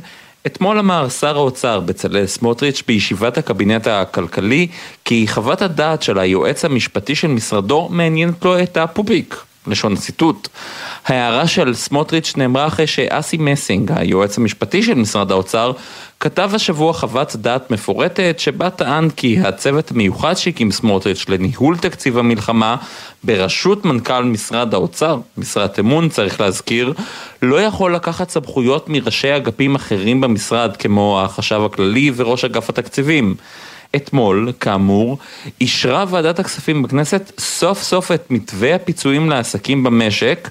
נראה שרק מתחילת השבוע האחרון לקח יושב ראש הוועדה, חבר הכנסת משה גפני מיהדות התורה, ברצינות את תפקידו וקיים דיונים מרתונים על המתווה ולכן הוא אושר באיחור. וגם עכשיו המתווה שנוי במחלוקת. רון תומר, נשיא התאחדות התעשיינים, אמר על מתווה, זה מתווה מופקר ומפקיר שלא נותן לכל מי שצריך ולא מכיר באחריות המדינה על העורף במצבים כאלו. זה מתווה שיוציא אותנו חלשים בסוף המלחמה. כך לפי רון תומר. הטענה המרכזית שלו היא שהמתווה לא מעניק פיצוי מספק לעסקים גדולים שמעסיקים רבים מהעובדים במשק. אתמול התראיין סמוטריץ' בתוכנית החזית הכלכלית בגלי צה"ל והתייחס לטענות שהושמעו נגד המתווה והצורך בשמירה על איזון תקציבי. זה מה שהוא אמר. אני כשר אוצר במקום בלתי אפשרי. גם אם לא משחררים מספיק כספים, תוקפים אותנו על זה, ומצד שני אין גבול, ותמיד אפשר לתת יותר, ולא יהיו מרוצים. אם ניתן יותר מדי, יגידו שאנחנו בזבזניים. זה באמת מצב קשה, אבל גם בעלי העסקים שבינתיים אין להם הכנסות נמצאים במצב בלתי אפשרי. אכן, תודה ישראל. והנה אנחנו ממשיכים באותו עניין. עבורנו מדובר בירקות חביבים לסלט, עבור החקלאים ועובדי ענף המזון בארץ זה מפעל חיים של ממש. עכשיו יותר מתמיד, בשדות ובמפעלים מתגאים בתוצרת המקומית, בעיקר זו שמקורה בעוטף. אמיר מקיבוץ יד מרדכי, מנהל מפעל הירקות הטריים של שטראוס, פונה בתחילת המלחמה לגבעת אולגה. מאז הוא נוסע מדי יום במשך שעתיים למפעל בברור חיל כדי לשמור על השפיות וגם על החקלאות. כתבתנו עינב קרנר ליוותה אותו. אני מפונה מיד מרדכי, אני מגיע כל יום מגבעת אולגה, אני עושה את הדרך כדי להפעיל את המפעל. יש לי דרך ארוכה, בניגוד ל... ליום יום שאני ממש 12 דקות מהבית שלי. אמיר דבורה מנהל מפעל הירקות הטריים של שטראוס ביישוב ברור חיל, הנמצא כשבעה קילומטרים מגבול עזה, נוסע מדי בוקר שעתיים כי פונה מביתו. ביום הראשון הדרך מפחידה ואתה קצת חושש, אבל אחרי יום-יומיים אתה מתרגל. ואתה הכי שמח לבוא ולראות את האנשים שאתה מכיר ואוהב להיות איתם. התלווינו לאמיר לסיור במפעל. לא לפני שהחלפנו נעליים, לבשנו חלוק, חבשנו כובע ועברנו במכונת החיטוי. כל הירקות במפעל מגיעים מהשדות בעוטף עזה. אנחנו לוקחים ירק טרי שגדל בעוטף עזה, שגדל פה באדמות שלנו, באותו יום אורזים אותו ומביאים אותו בכמה שפחות נזק לצרכן. אחרי הסינון והשטיפה עברנו לחלק של הייבוש עד לאריזה. זה נקרא האזור הנקי. הירק יוצא מתוך הבריכות לתוך סלים, הסלים נכנסים לתוך צנטריפוגות בצנטריפוגות הירק מתייבש, את רואה זה עולה במעלית למכונה שנקראת משקל קומבניטורי, היא שוקלת את הכמות שצריך להכניס לתוך השקית, מפילה את זה למכונה שלמטה, המכונה למטה בונה שקית ואורזת את, ה... את הלקט בתוך שקית. חקלאים רבים בעוטף עזה נאלצו להיפרד מסחורה רבה, גם אורי ארד מעין הבשור, ספק החסות ועלי בייבי במפעל הירקות הטריים של שטראוס, סיפר לנו שנאלץ לה... להשמיד יותר מ-50 דונם. עד השישי לאוקטובר היו פה קרוב ל-150 עד 200 דונם חסה מיום שתילה עד יום קטיף. חודש אחרי תחילת המלחמה אנחנו עם פחות מ-100 דונם. אה, בשבועיים הראשונים אה, נאלצנו להשמיד שתילים במשתלה שלנו בהיקף של קרוב ל-300 אלף שתיל. שבועיים לא זרענו, זאת אומרת המפעל עוד חודש גם לא יקבל סחורה כמעט שבועיים. אמיר ממהר להבהיר, נמשיך לקחת מהמגדלים את הסחורה שלהם, אנחנו במצב חירום. יש לנו חוסרים רבים עדיין בשוק, בהתאם למה שיש מהשדה. מה שיש בשדה, את זה אנחנו מאבדים. עכשיו, אנחנו עובדים באיזה טנגו עכשיו. גם אם אנחנו זורקים חלק מהחסות שלו, אנחנו זורקים, כי לא נשאיר את... אצל המגדלים שלנו בתוך השדות, טנגו של חירום עכשיו. העבודה במפעל מאפשרת לאמיר לשכוח ולו לכמה רגעים את המציאות הקשה איתה הוא ומשפחתו נאלצים להתמודד. אני עושה איזה סוג של הדחקה, כי אני אחזור לגור פה. זה הבית שלי, אני רוצה לחזור לגור פה. כמו שראית, בסוף המציאות רודפת, אתה פוגש את אורי ואתה שומע את הסיפורים של אורי, אתה פוגש את האנשים, אתה פוגש אנשים שהיו בממ"דים. בינתיים נראה שהשגרה החדשה של אמיר תהפוך למציאות לפחות בתקופה הקרובה. זה הבחירה שלי. אני ברמה האישית חייב לראות את המשפחה שלי. אני יכול לנסוע ליד מרדכי לישון, זה לא מפחיד אותי בכלל. עברתי ועכשיו כבר אין פה מחבלים אז אני לא מפחד, אבל הבחירה האישית שלי, לי מאוד מאוד חשובה המשפחה שלי, זה נותן לי כוח לראות אותם בערב, לאכול איתם ארוחת ערב, ואני לא מוותר על הנסיעה הזאת. יפה. שבע וחמישים בדיוק. עוד ועוד עדויות מצמררות נשמעות מפי שורדי ושורדות הטבח הנורא בדרום אודות פעולות מחבלי חמאס ב-7 באוקטובר. ביחידת להב 433 אוספים מאות עדויות מצולמות המתארות צעד אחר צעד את המעשים הלא אנושיים שביצעו המחבלים בעוטף. עשרות חוקרים עמלים יום ולילה במעבר על חומרי חקירה קשים מאוד לצפייה, כדי שבקרוב מאוד יוכלו להעמיד לדין את המרצחים. כתבתנו לענייני משטרה הדס שטייף, החומרים שנאספים ישמשו בעתיד גם לארכיון לאומי ולתיעוד היסטורי. שלום הדס. בוקר טוב אפי. חוקרי להב 433 יושבים שעות על שעות מול העדויות והסרטונים שנאספו ומספרים את סיפורו הקשה של השבעה באוקטובר, של השביעי באוקטובר. חוקרי להב בעיבוי עשרות חוקרים אמונים על החקירות הפליליות. הם אוספים ראיות נגד המחבלים שביצעו את מעשי הזוועה בעוטף על מנת שניתן יהיה להעמידם לדין פלילי. מדי יום מגיעים לידי יחידת הסייבר ולחדרי החקירות עוד ועוד צילומים ועדויות ממה שקרה שם. סרטונים קשים ממצלמות הגוף של מחבלים, מבתים, מאנשים פרטיים, ממאות טלפונים סלולריים של תושבי עזה. הסרטונים קשים לצפייה ולעיכול. הכל נסרק ונצפה ונרשם כל מה שצריך ונדרש כחומר ראיות לצורך העמדתם לדין. בין היתר הגיעו מסמכים מסווגים של דאעש שהיו בידי המחבלים, מהם למדו להכין כלי נשק, חומרי נפץ ועוד. חלק מהמסמכים שייכים למחבל שביצע את אסון התאומים. העדויות מלמדות על מקרי אונס של נשים וצעירות, בין היתר מידת ראייה שניצלה מהטבח במסיבה, במקום מחבואה, ראתה את הקשה מכל. תיאורים קשים נוספים נגבו מאנשי זק"א שמצאו גופות נשים בבתים. החומרים נאספים גם עבור תיעוד לדורות הבאים, לארכיון הלאומי, לספר את סיפורו של כל קיבוץ או יישוב, אומרים בלהב 433. החוקרים, מלווים בפסיכולוגים, עברו הכנה כדי להתמודד עם המראות בהם הם צריכים לצפות ולטפל שעות מדי יום. רק הכאב על פניהם והמבטים הדוממים מספרים מה עובר עליהם, ועל זה תודה. החזית מול אה, חיזבאללה מתוחה גם מחוץ לגבולות ישראל. אמש הודיע המוסד כי בשיתוף עם כוחות ביטחון בברזיל סוכל פיגוע נגד יעדים יהודים וישראלים במדינה שתוכנן על ידי חיזבאללה בהכוונת איראן. לפי הודעת המוסד, ברזיל אינה המדינה היחידה שלא במזרח התיכון שממנה פועל חיזבאללה ולא ככל הנראה רשת פעילים הפרוסה על פני מספר מדינות בעולם. יוני זילברמן כתבנו, איך הגיבו בקהילה היהודית בברזיל לידיעה הזו? שלום יוני. כן, בוקר טוב אפי. בהודעה שיצאה אמש מטעם המוסד נחשף כי בפעולה משותפת עם כוחות הביטחון בברזיל סוכל פיגוע שתכנן ארגון הטרור חיזבאללה בהנחיית איראן נגד יעדים ישראלים ויהודים בברזיל. לפי מספר דיווחים בכלי התקשורת המקומיים, שני אנשים נעצרו על ידי כוחות המשטרה, כשאחד החשודים נעצר בשדה התעופה של סאו פאולו לאחר שחזר מלבנון, ולפי החשד החזיק במידע לביצוע מתקפות הטרור. לטענת המוסד מדובר ברשת רחבה רחבה של חיזבאללה, הפרוסה במדינות נוספות בעולם. בקהילה היהודית במדינה עקבו אחר הדיווחים בדאגה. הרב אריאל אנטבי, מנהל בית חב"ד בסאו פאולו, סיפר בשיחה איתנו כי בקהילה נוהגים בזהירות. תמיד די הרגשנו בטוחים בברזיל, לא מורגשת פה אנטישמיות. כמובן שכל פעם שיש מלחמה או כל מצב בארץ, אנחנו יותר ערניים. כל המצבים בארץ זה משפיע גם אה, על היהודים בחוץ לארץ, ואנחנו צריכים להיות ערניים. חיזבאללה פעל וביצע בעבר פיגועים בדרום אמריקה, ובשנות ה-90 ביצע שני פיגועים נגד מטרות יהודיות בבירת ארגנטינה, בואנוס איירס, שקבעו את חייהם של 106 בני אדם. כמעט 7.54. במקום לבלות את זמנם בכיתה, בחצר בית הספר ולהתלונן על שיעורי הבית, ילדי העוטף נאלצים להתמודד עם אובדן חברים קרובים ובתים הרוסים. עכשיו המאבק ליצירת שגרה יציבה הפך לחשוב מתמיד.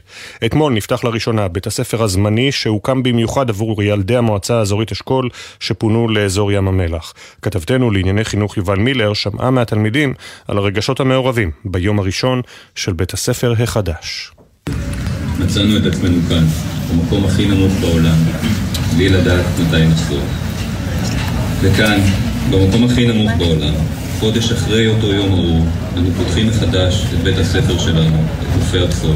31 יום לאחר טבח 7 באוקטובר, ואחרי תקופה ממושכת שתלמידי העוטף, שפונו למלונות השונים בים המלח, נותרו ללא מסגרת, ואתמול נפתח לראשונה בית הספר שעתיד לשמש את ילדי המועצה האזורית אשכול בחודשים הקרובים. הקמנו כאן בית ספר, גייסנו מורים, זה יהיה בית ספר קטן ואינטימי, שידע להכיל את מה שעברנו, וידע גם לאט לאט להחזיר אותנו לשגרה וללמידה ולקצת קצת נורמליות. האבל שלנו על החברים שאיבדנו ילווה אותנו לנצח. הילדים מפוזרים במלונות בכל רחבי הארץ ובכל אזור ים המלח. אתמול פתחו את הלימודים לראשונה תלמידי העל-יסודי עם רגשות מעורבים. דורון, הלומד בכיתה ז' במושב יבול, מספרת ששמחה לקראת יום הלימודים הראשון. אמ, הייתי מאוד לחוצה בבוקר, זה, זה מאוד שונה. גם התרגשתי לחזור לקצת שגרה ולפגוש את החברים שלי שאני לא מצליחה לראות אותם הרבה. אני חושבת ששגרה זה משהו כאילו שיכול לעזור לנו עכשיו, וזה רק מפגיש אותנו עם חברים שלנו. לדעתי זה נכון, ואפילו היה נכון אפילו לחזור יותר מוקדם קצת. הכי חשוב פה זה באמת הגיבוש של כולם ולהיות ביחד. ילדי האשכול חוו טראומות, איבדו חברים ועדיין נאבקים להשבת לא מעט מהקרובים עליהם בניהם שנחטפו לשטח הרצועה. לא מעט מן התלמידים שהגיעו לבית הספר לא הסכימו להיכנס אתמול לכיתה, אחרים חזרו למלונות לפני שהסתיים יום הלימודים. ארז, בן כיתתה של דורון, הזדהה עם רגשותיהם של מי שבחר ללכת, והרגיש שגם הוא עוד לא בשל החזרה לשגרה. אנשים נרצחים, נחטפים, משפחות הרוסות, ואנחנו צריכים ללמוד עכשיו, זה לא אותו דבר. כן, יש פה את החברה ואת הילדים ואת האנשים, אבל זה ממש לא אותו דבר כמו בית ספר רגיל. אתמול נקלטו תלמידי העוטף בבתי ספר גם באילת, בערבה וברמת נגב. צוות בית ספר נופי הבשור, שרבים מבוגריו נפלו וחלק מתלמידיו נרצחו, נחטפו או מוגדרים נעדרים, לא מאבד תקווה ומבטיח לילדים שיוכלו לחזור לשגרה. התפילה לשובם של החטופים והנעדרים שלנו תמשיך להתקיים יום-יום עד שהם יחזרו אלינו בשלום. לצד זה, עכשיו זה זמן תקומה. זה הזמן להתחיל להסתכל קדימה. מהמקום הכי נמוך בעולם אפשר רק לעלות, וזה מה שאנחנו עושים עכשיו.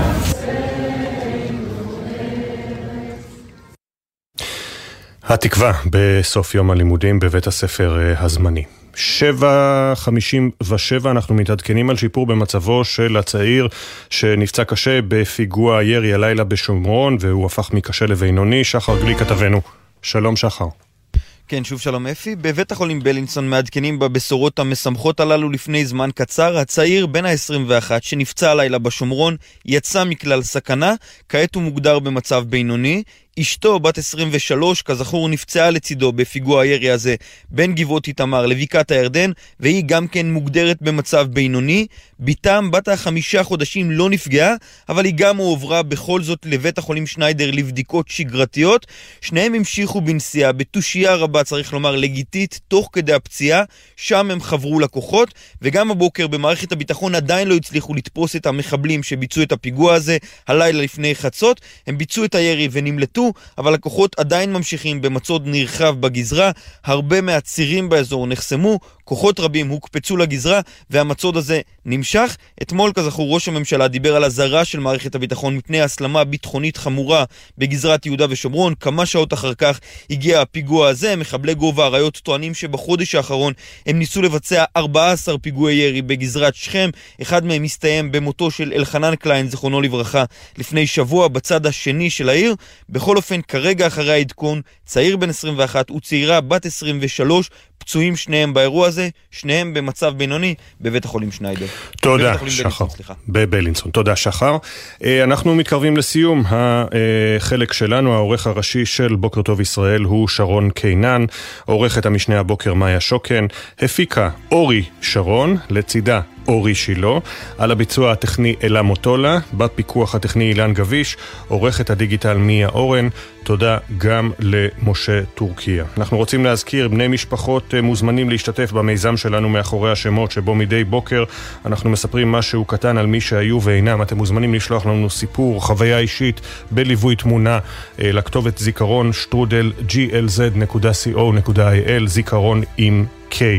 אחרי כותרות שמונה תהיה פה אילנה דיין, בעשר רזי ברקאי, מחר בוקר טוב ישראל, מהדורת סוף השבוע עם נורית קנטי. אנחנו ניפגש פה שוב ביום אה, ראשון, עוד יבואו ימים טובים יותר. בוקר טוב ישראל.